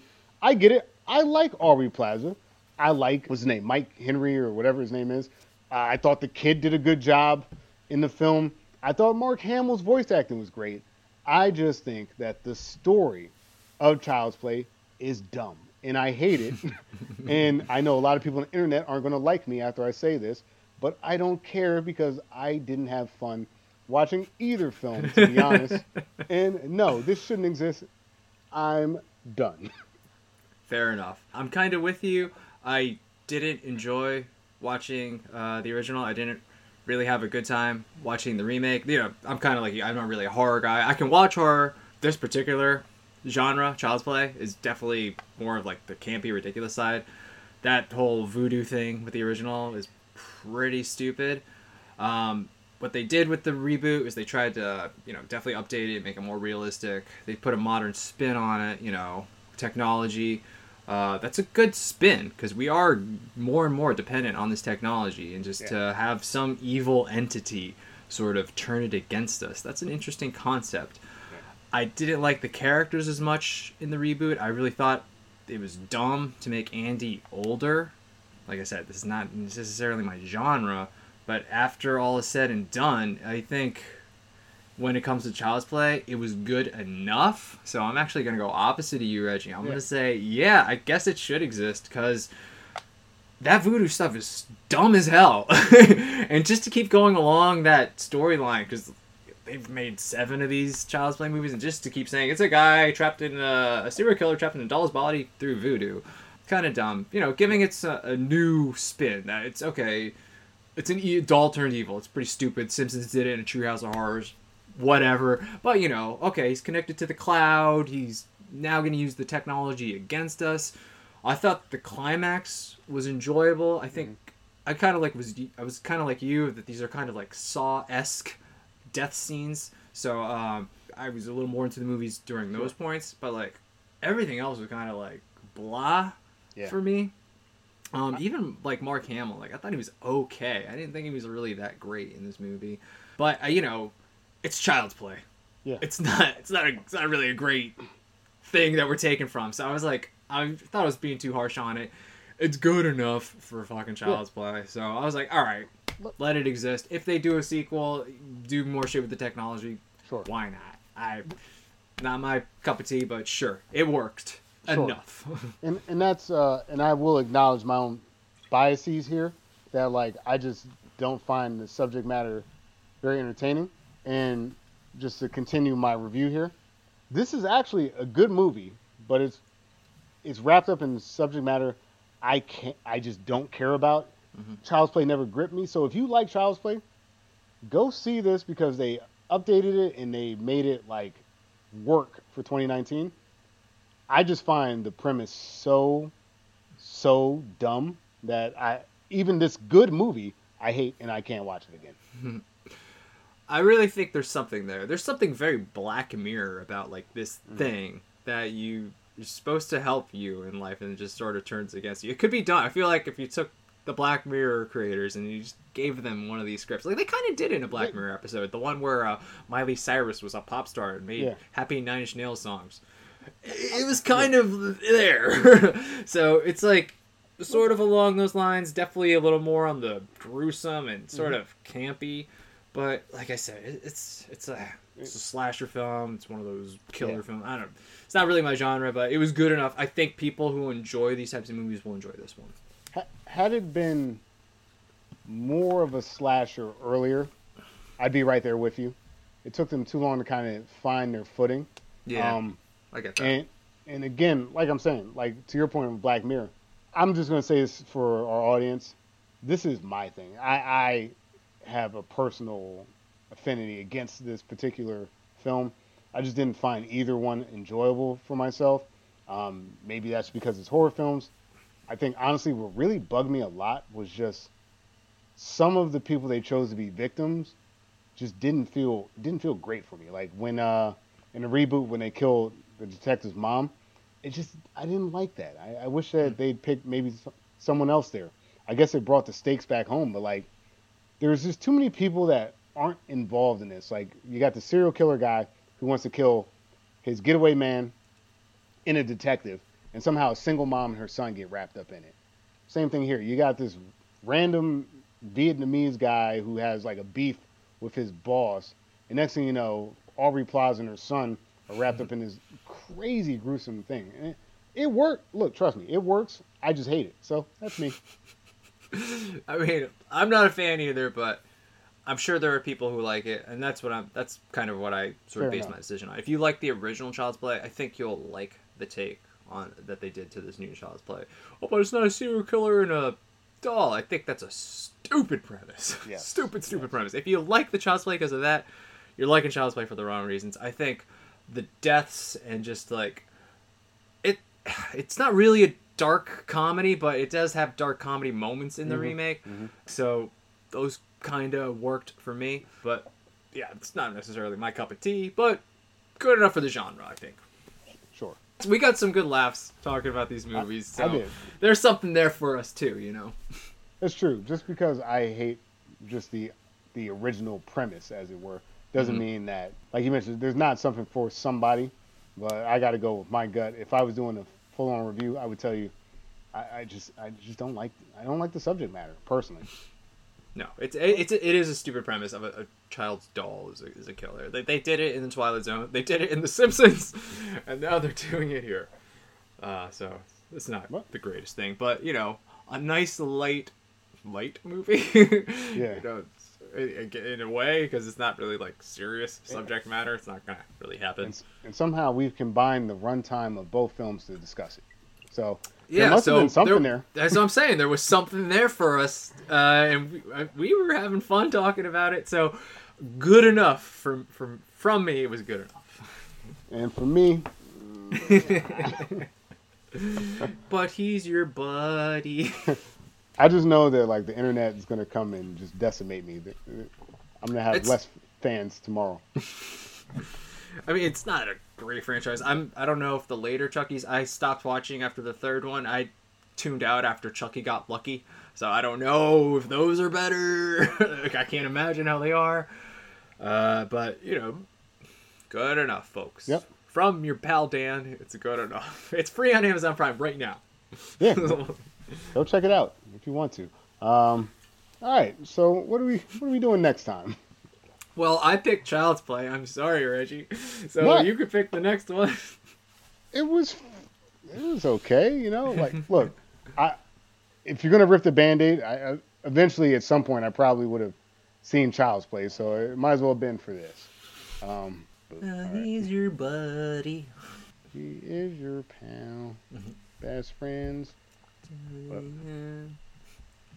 I'm uh, It's funny too because we we agree on a lot of things, and then but like our verdict will be different. that is true. I think it just comes down to the flavor of uh of what we want from films. Um, so we did a slasher, we did a comedy, we did a psychological thriller, we did uh, another drama, western drama. all right, I got one. So I, I originally envisioned us doing this in person, but at this point, look, it's 2020, it's COVID, it's not likely. So why, why continue to suffer? I think that we are due for Ocean's Eleven. Ocean's Eleven. Okay, okay. Dan Bulick, you son of a bitch. Call me Danny Ocean. Yeah, I I just think that I don't know. I I want to take a franchise that's uh, familiar enough to enough of the audience. Safe pick. I personally, again, I know this falls on me.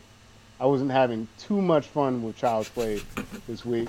Not going to tell anyone my feelings about the Ocean's franchise, but I it's familiar enough to I think everyone that it might be a good idea to explore that. All right, Ocean's Eleven. Here we go. Ocean's Eleven. cue the quick montage of us watching it or something. All right, great. Uh, so that was our episode. Let us know what you guys think. Who do you agree with? you agree with me or Reggie? Don't be afraid to hurt Reggie's feelings. He's a big boy. He can handle it. If you guys like the Child's Play franchise, if you hate it and you're like, Dan, what were you thinking? Feel free to rip me a new one. Yeah. You can find us in all the social medias at Retro versus Remake. Um, if you, like I said, if you're on iTunes, please give us a five stars or a good review. That would really help us out a lot. Yeah. And let me tell you something. I already know, Dan, that you have the majority here. I am the contrarian. Uh, I almost can guarantee you that most of our audience loves Child's Play. But all you weirdos that are right there with me, let's embrace. Um, but definitely check out Retro versus Remake, Twitter, Instagram, YouTube, Facebook, uh, Spotify, Google Play, iTunes. We're we're everywhere making hot takes on some of your favorite remakes. Can we put that on the shirt? Hot takes on remakes. Yeah, hot takes on remakes. I like it. And uh, my buddy just uh, texted me yesterday that they're making uh, Death Becomes Her remake, and we were just Ooh. like, oh, what are they doing? Yeah. so, So, plenty so- of fuel for the fire. Totally. So within three months from now, there's going to be uh, a Reggie uh, action figure doll. You pull the string. You are my buddy. and then I say, say other phrases like hot takes for remakes. And uh, yeah, so retro versus remake. There we go. Awesome. Hot takes for remakes. And with that, I am Dan Bulick. I'm Reggie Parker. This has been another episode of Retro, versus, versus remake. Remake.